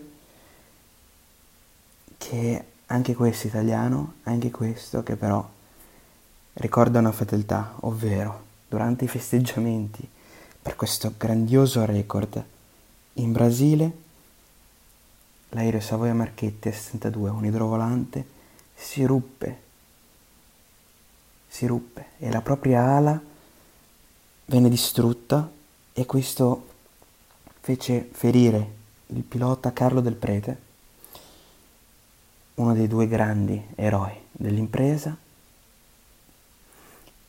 e si trovò con una ferita alla gamba che fu po- poi amputata, ma non bastò. L'eroe morì il sedici agosto a causa di questo tragico, tragico incidente. E rieccoci, siete di nuovo sulle magiche, magiche, magiche onde di Radio Libertà. Questa è sempre la rassegna stampa. Grazie a Matteo Desio, il nostro novizio, eh? che eh, realizza le opere e i giorni, permetteteci la citazione dell'immenso Esiodo. E, ehm, Oltre alla ricorrenza di quest'oggi, alcune comunicazioni di servizio. Restate con noi dopo le nove e trenta sulle magiche, magiche, magiche onde di Radio Libertà, perché c'è di nuovo il filo diretto, visto che abbiamo evocato comunque il tema.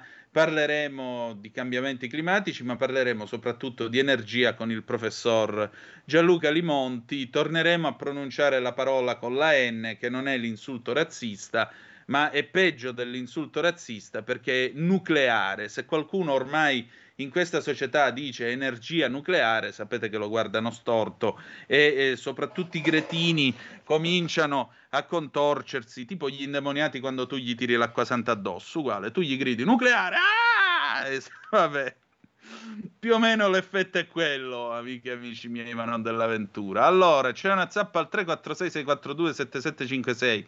Egregio Antonino, come fa a dire che il centrodestra governerà? Abbiamo il pilota automatico innestato dal duemilaundici. Qui puoi fare tutti i programmi che vuoi e poi decide Bruxelles. Eh, ma è proprio questa la sfida, amica o amico mio. Cioè, qui si tratta di pigliare, pestare i pugni sul tavolo e dire «Oh, ma eh, qua che cosa volete fare? Che siamo il terzo paese contribuente dell'Unione Europea, la seconda manifattura». E già che ci siamo, siamo anche paese fondatore. Come vi permettete? Per questo io continuo a pensarla come, mh, come Varoufakis, il, il vice di Tsipras. Ve lo ricordate a Varoufakis? E lui diceva giusto, giustamente, l'Italia non, non si può far prendere a schiaffi dall'Unione Europea, non può farsi bullizzare dall'Italia, perché l'Italia non è delle dimensioni della Grecia. Quindi ogni tanto uno si deve ricordare pure una cosa del genere, quindi calma e gesso, concentrati, pensare le cose da fare, agire, azione, azione, perché qui mi pare che azione ce ne sia molta poca ultimamente, non intendo il partito di Calenda. Allora, vi stavo dicendo, Berlusconi ha radunato a Villa Certosa i vertici di Fratelli d'Italia sulla droga. Eh, ha incontrato il eh, vicepresidente Tajani, i due capigruppo Labernini e Barelli, Licia Ronzulli per eh, confrontarsi sullo stato di salute dell'esecutivo e sull'attività parlamentare. L'esecutivo, ha spiegato Berlusconi, si regge su un patto ben preciso, portare l'Italia fuori dall'emergenza, ed è per questo motivo che l'appello di Mattarella per dare a Draghi il massimo sostegno ha portato partiti tanto lontani per cultura e valori a convivere nella stessa maggioranza di unità nazionale. Ma detto ciò, ogni volta che quale partito, ogni volta che qualche partito tira fuori dal cappello proposte di legge che hanno come unico obiettivo quello di sottolineare la propria linea identitaria, l'esecutivo traballa e la maggioranza rischia l'implosione. L'ultimo caso è quella della depenalizzazione della coltivazione domestica di cannabis, per la quale anche il ministro grillino per le politiche giovanili Fabiana Dadone ha dato parere positivo. Una proposta che Riccardo Maggi di Più Europa definisce di buonsenso e per la quale chiede al centrodestra di abbassare le barriere identitarie. L'andrangheta ringrazia. Siamo fortemente preoccupati per le fibrillazioni che vengono scaricate sul governo, replica Berlusconi, in un momento nel quale sono invece necessarie stabilità e dialogo. Provocazioni o prove di forza come la proposta inaccettabile sulla coltivazione domestica e l'uso della cannabis, impuntature come quella sul cosiddetto Ius Scholae, creano instabilità e confusione. A proposito di Ius Scholae, Berlusconi ha ribadito quanto sostenuto proprio da Tajani e Barelli nei giorni scorsi. Siamo favorevoli a norme che consentano ai giovani immigrati che frequentino un intero ciclo scolastico di ottenere la cittadinanza, ma la sinistra ha bocciato in Parlamento tutte le nostre proposte di buonsenso, dimostrando di non essere interessata al risultato finale. Noi continueremo ad affrontare le prossime sfide, avverte il leader azzurro, con l'approccio di sempre, concreto e positivo, ascoltando suggerimenti e richieste di buonsenso dei cittadini e di chi fa impresa, come abbiamo fatto proponendo alcuni correttivi al reddito di cittadinanza. Continueremo a presentare, in accordo con gli alleati del centrodestra, le nostre proposte per difendere il potere d'acquisto delle famiglie e fermare la crescita e l'inflazione, anche prorogando per tutta l'estate il taglio delle accise sui carburanti. Andiamo avanti, che eh, l'orologio adesso ha preso a correre un pochino. A proposito di eh, politica, su Il Giorno c'era Guido Crosetto, che vi eh, ragguagliamo immediatamente. Dove sarà? Dov'è? Dovrebbe essere qua. Vediamo se lo becco, perché mi ero segnato anche, eccolo qua, eh, infatti. Guido Crosetto sul Giorno, da Fratelli d'Italia e Messaggio al Colle, ritardare le elezioni, non accettiamo giochetti. Come vedete qua, chi la vuole cotta e chi la vuole cruda. Il dirigente vicino alla Meloni sulla possibilità che si voti solo a maggio duemilaventitré, allontanare le urne per le nomine, il prossimo governo impugnerebbe, le impugnerebbe. Eh, il Quirinale sia neutrale, ma sinistra, D C e comunisti vogliono sgambettare Giorgia. Eh, Crosetto naturalmente dice: che cosa ne pensa dello Ius Scholae? Gli chiede il collega Ettore Maria Colombo. Per me è italiano chi si sente italiano e vuole veramente esserlo. Questo dovrebbe cercare una legge, non i contorsionismi legislativi dopo c- tipo cinque anni di studi. La cittadinanza è una cosa importante e rilevante, allora è legittimo che non si acquisisca con la semplicità e per diritto. Oppure non è rilevante, allora non vale la pena parlarne e darla. Per me devi dimostrare, non dico di amare, ma almeno rispettare, accettare la nostra cultura, il nostro modo di vivere e la lingua. Una destra moderna che cosa farebbe? I conservatori europei dicono che non bisogna guardare al colore della pelle, ma alla cultura che ti porta in casa chi viene da noi.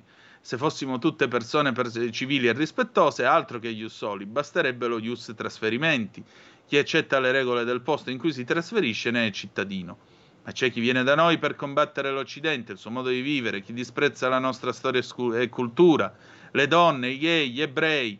Siamo al famoso aiutiamoli a casa loro? No, è il contrario, basta con la cultura dell'elemosina, serve un piano Marshall africano finanziato dall'ONU. Il problema futuro non è l'immigrazione, ma le migrazioni di interi popoli.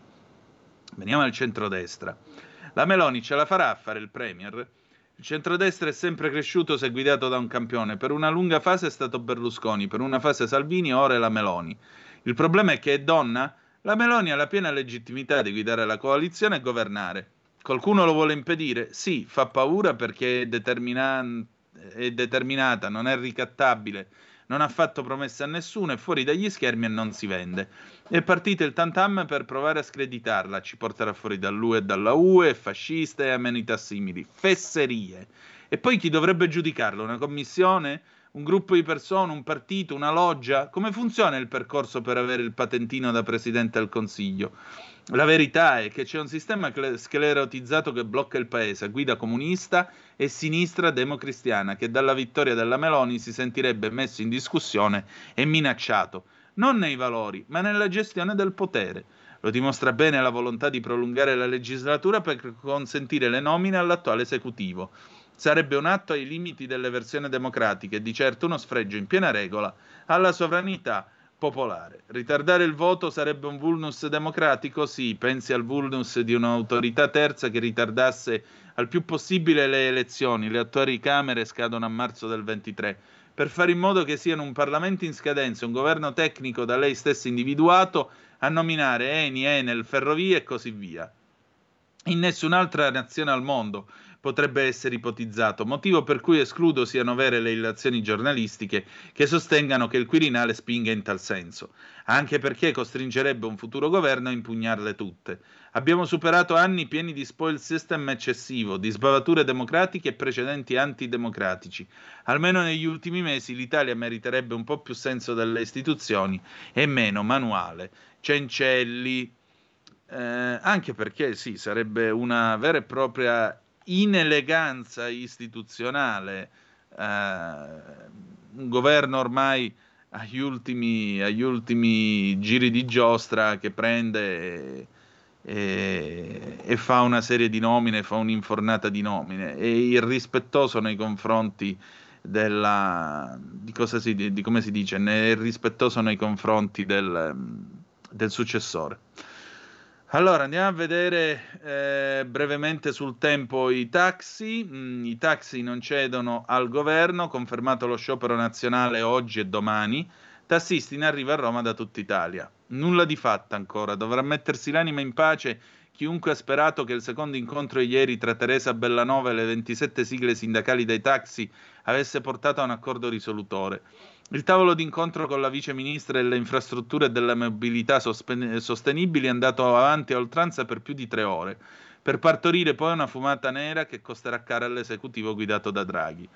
L'unica sigla che è uscita dall'incontro con toni positivi è stata Will Trasporti, che ha dichiarato che ha valutato positivamente l'incontro av- avuto ieri con la viceministra Bellanova e, con questo, e per questo riteniamo incomprensibile la scelta di mantenere lo sciopero programmato nel settore taxi. Comincia infatti oggi lo sciopero generale nazionale di quarantotto ore proclamato dai tassisti, che in arrivo anche da Napoli, Firenze e Milano bloccheranno Roma fino al primo pomeriggio e causerà non pochi disagi ai cittadini, ma soprattutto alla moltitudine di turisti che avranno meno possibilità di trovare collegamenti veloci con gli aeroporti di Fiumicino, Ciampino, Milano Malpensa e non solo, considerando anche le principali stazioni dei treni. Saranno giornate di fuoco dal punto di vista turistico, se si pensa che sono ancora in sciopero anche numerose compagnie aeree low cost, che nelle ultime settimane hanno lasciato a terra centinaia di passeggeri diretti in tutta Europa, principalmente da Roma e da Milano. La capitale nel frattempo si è già attrezzata, ieri molte strade del centro sono state blindate, con i luoghi chiave rafforzati con ulteriori presidi di controllo come Montecitorio e Palazzo Chigi. Abbiamo una telefonata, pronto, chi è là? Ciao, sono Giorgio, un imprenditore di Torino. Ciao carissimo. Quattro figli, una piccola fabbrica e mo- abbastanza innovazione. Cosa produci? Condivido, condivido molto il tuo, la tua analisi sulla, diciamo, il discorso della maggioritario, non maggioritario, eccetera. Sono assolutamente d'accordo, però vorrei dirti una cosa in più. Dimmi.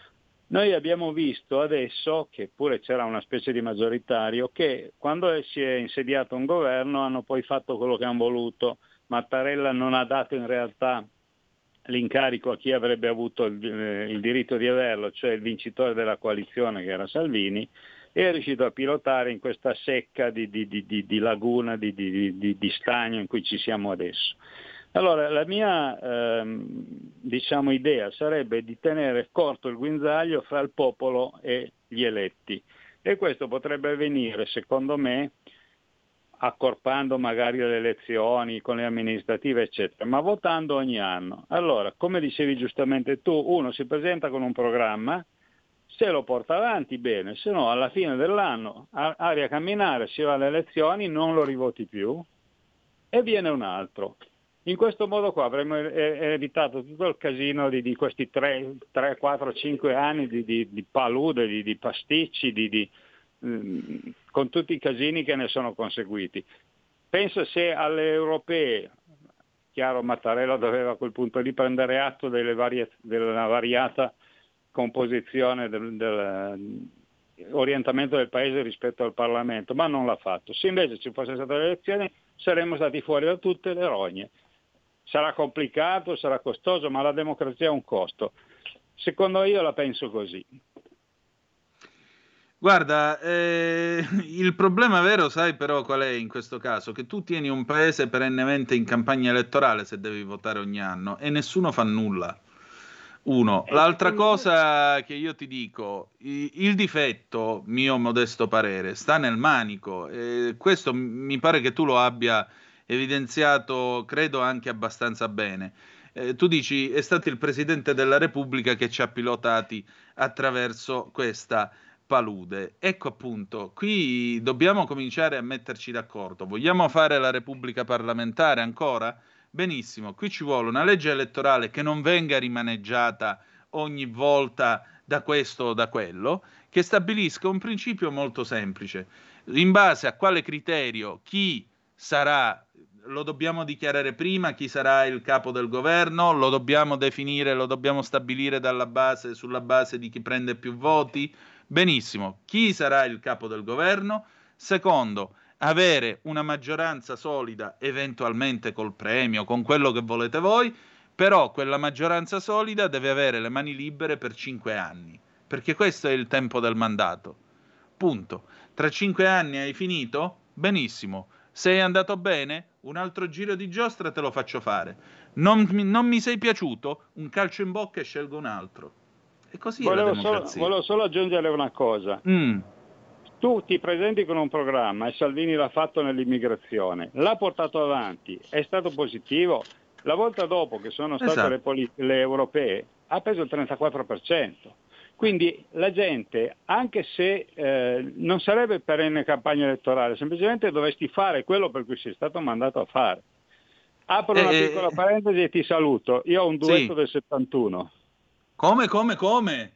C'ho un duetto del settantuno.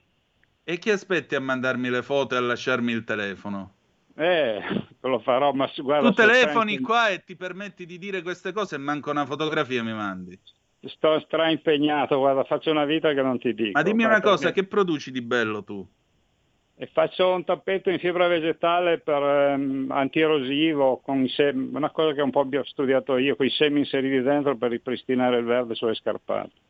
Ho capito, o- senti, ma oltre... come stanno andando oltre... le cose con i fornitori dall'estero? Ce la fai? Le tasse, come vanno le sì, cose? Sì, sì, no, no, per quello siamo abbastanza a posto. Cioè, tante cose sono aumentate, ma quelle che sono aumentate devi per forza ribaltarle sulla, sulla clientela e fino adesso, diciamo, siamo stati a galla. Non è che si, ci sia da scialare, però andiamo avanti, insomma. Dai, forza, che è la cosa più importante, mi raccomando. Stai tranquillo che ce la metto tutta, anche perché... Che l'Italia, l'Italia è questa cosa qua, questo tessuto fatto da queste aziende qua, di gente che si alza e sogna ogni giorno e cerca di rendere i sogni realtà, perché essere imprenditori è questo. Ed è questo, è questo che rende bello essere un imprenditore, o mi sbaglio? Senz'altro, ormai in Italia si lavora per passione, perché dovessi lavorare per, per soddisfazione... Eh, ciao! Avevi tirato lì. Senti, ti saluto Antonino e ancora grazie, ciao. Un abbraccio a te, buon lavoro, ciao. Ecco, avete sentito, questa è la voce dell'Italia, che gli dici? Questi cristiani faticano dalla mattina alla sera e si ritrovano lo Stato come socio che poi gli chiede la qualunque. Eh, ecco, per esempio, vedi Pietro, qualcuno è intervenuto a commentare la tua proposta, Nazzappa, votare ogni anno no, ma ogni due sì, vanno accorciati tutti i tempi istituzionali, presidenza quattro anni. Poi con, concordo con Feltri, cioè che per gli italiani ci vogliono dieci anni di scuola sia per entrare nel lavoro o quant'altro, mentre per gli stranieri per poter avere la cittadinanza italiana bastano cinque anni. Ma la sinistra prende gli italiani veramente per i fondelli, Clara da Sondrio. Eh, sai Clara, mio papà al Canada faceva l'insegnante nelle scuole serali di inglese e ha insegnato a leggere, scrivere e parlare in inglese a tanti italiani che sono andati a cercarsi un futuro al Canada. E ti posso garantire che non avrebbe approvato l'idea di cinque anni di scuola e quant'altro, perché appunto è un percorso più lungo di integrazione e assimilazione in cui eh, la naturalizzazione, l'ottenimento della cittadinanza è un premio che tu consegui, non è un diritto acquisito, non è un regalo che ti fanno, è una cosa che tu devi volere e che devi conquistare. Né più né meno. Tra i suoi studenti c'era un napoletano, un amico suo napoletano, che questo qua arrivò che non sapeva assolutamente l'inglese, però aveva imparato una frase passepartout buona per tutte le occasioni e quindi ogni volta in cui per esempio incontrava uno, quello gli chiedeva "Excuse me, do you, do you speak English?" E quello, l'amico di mio papà, rispondeva "Oh yes, I like to play tennis." Sì, mi piace giocare a tennis. Poi lo imparò molto bene, tra l'altro. Eh, allora, mancano tre minuti al Qui Parlamento, quindi chiudiamo con Repubblica. Il Papa vorrei andare a Mosca e poi a Kiev, contatti Parolin Lavrov. Dopo il fallito tentativo, Bergoglio rilancia l'idea del viaggio in Russia, smentisce le voci di eh, dimissioni. Mm, nel caso la possibilità di dimettersi esiste, in particolare, dice Bergoglio, dopo la scelta di Benedetto sedicesimo nel duemilatredici, nel caso la salute gli rendesse impossibile proseguire nel suo ministero, ma sulla sua, eh, sull'eventuale tempistica dichiara "non lo sappiamo, Dio lo dirà". Come vedete il futuro sarà un futuro a base di papi emeriti. Diamo un'occhiatina alla verità e poi appunto eh, direi che possiamo anche chiudere. Eh, la verità, eh, abbiamo parlato di eh, Franco Prodi, vi abbiamo dato la sua visione sul, eh, sul caso della Marmolada. Abbiamo poi il caso del povero Willy, il padre, sentenza giusta, proteste degli imputati, ergastolo ai fratelli Bianchi per l'omicidio di Willy. La Corte d'Assise di Frosinone ha condannato all'ergastolo i fratelli Gabriele e Marco Bianchi. Questa è la foto dell'ANSA che viene pubblicata, per chi ci segue in radiovisione l'app Pagina Facebook o sito della radio per l'omicidio di Willy Monteiro Duarte nel settembre duemilaventi a Colleferro. Applausi in aula mentre si leggeva il verdetto. Sentenza ingiusta, ha detto, e sentenza giusta, ha detto il padre di Willy. Gli imputati hanno inveito contro gli agenti. È stato un processo mediatico. Infine, un'occhiata anche a Libero, già che ci siamo. Uh, vediamo un po'. Ecco qua, vi dicevo, un terzo dei cantieri ferma in Sicilia, incompiute trecentosettantanove opere pubbliche, mancanza di fondi, problemi tecnici, imprese fallite, boom di progetti paralizzati. Ma il governo festeggia, sono in calo, olè! Per esempio si legge allo stadio di Giarre, il nuovo impianto sportivo avrebbe dovuto concentrare al suo interno campi di calcio, atletica e polo, mai finito dai primi anni ottanta. Andiamo al nord, vicino Brescia, dopo, dove all'inizio del duemila è stata progettata una variante alla statale duecentotrentacinque Orceana per liberare l'abitato di Orsivecchi dal traffico intenso delle auto di passaggio. Ebbene, il cantiere è fermo dal duemiladieci. Passiamo al centro, nella città metropolitana di Roma, qui a Nettuno, zona Loricina, sempre nei primi anni duemila, la Giunta con fanfare e trombetta ha inaugurato un moderno centro natatorio, data prevista fine lavori duemilacinque, se oggi ci passate c'è solo una, una piscinetta fatiscente, trasformata in acquitrino per rane e rospi, circondata da una rete metallica. E qui av- arriviamo alle dimensioni delle opere che, come avete già intuito, non sono quelle di una Salerno-Reggio o di una variante di Valico. Il complesso di Nettuno costa due virgola otto milioni, la strada di Brescia quattordici virgola quattro, lo stadio di Giarre tre virgola sei milioni. Insomma, le grandi opere non c'entrano. Qui, nella stragrande maggioranza dei casi, parliamo di piccoli progetti comunali messi in piedi per fare un brindisi e poi lasciati lì a morire senza soldi, né operai, anche perché l'autostrada Salerno-Reggio, ringraziando Dio, è stata completamente ricostruita, salvo i tratti vecchi che sono stati eh, in qualche modo sottoposti a una manutenzione straordinaria. E oggi, devo dire la verità, al di là delle polemiche dell'assurdo tracciato che comunque mantiene, è una bella autostrada su cui, su cui viaggiare, insomma, con le gallerie a L E D, i giusti spazi, corsia d'emergenza e tutto il resto. Bene, noi abbiamo finito con la rassegna stampa di oggi, passiamo al Qui Parlamento e poi dopo filo diretto col professor Gianluca Limonti. Torniamo tra poco, grazie. Qui Parlamento. Onorevole Covolo, prego.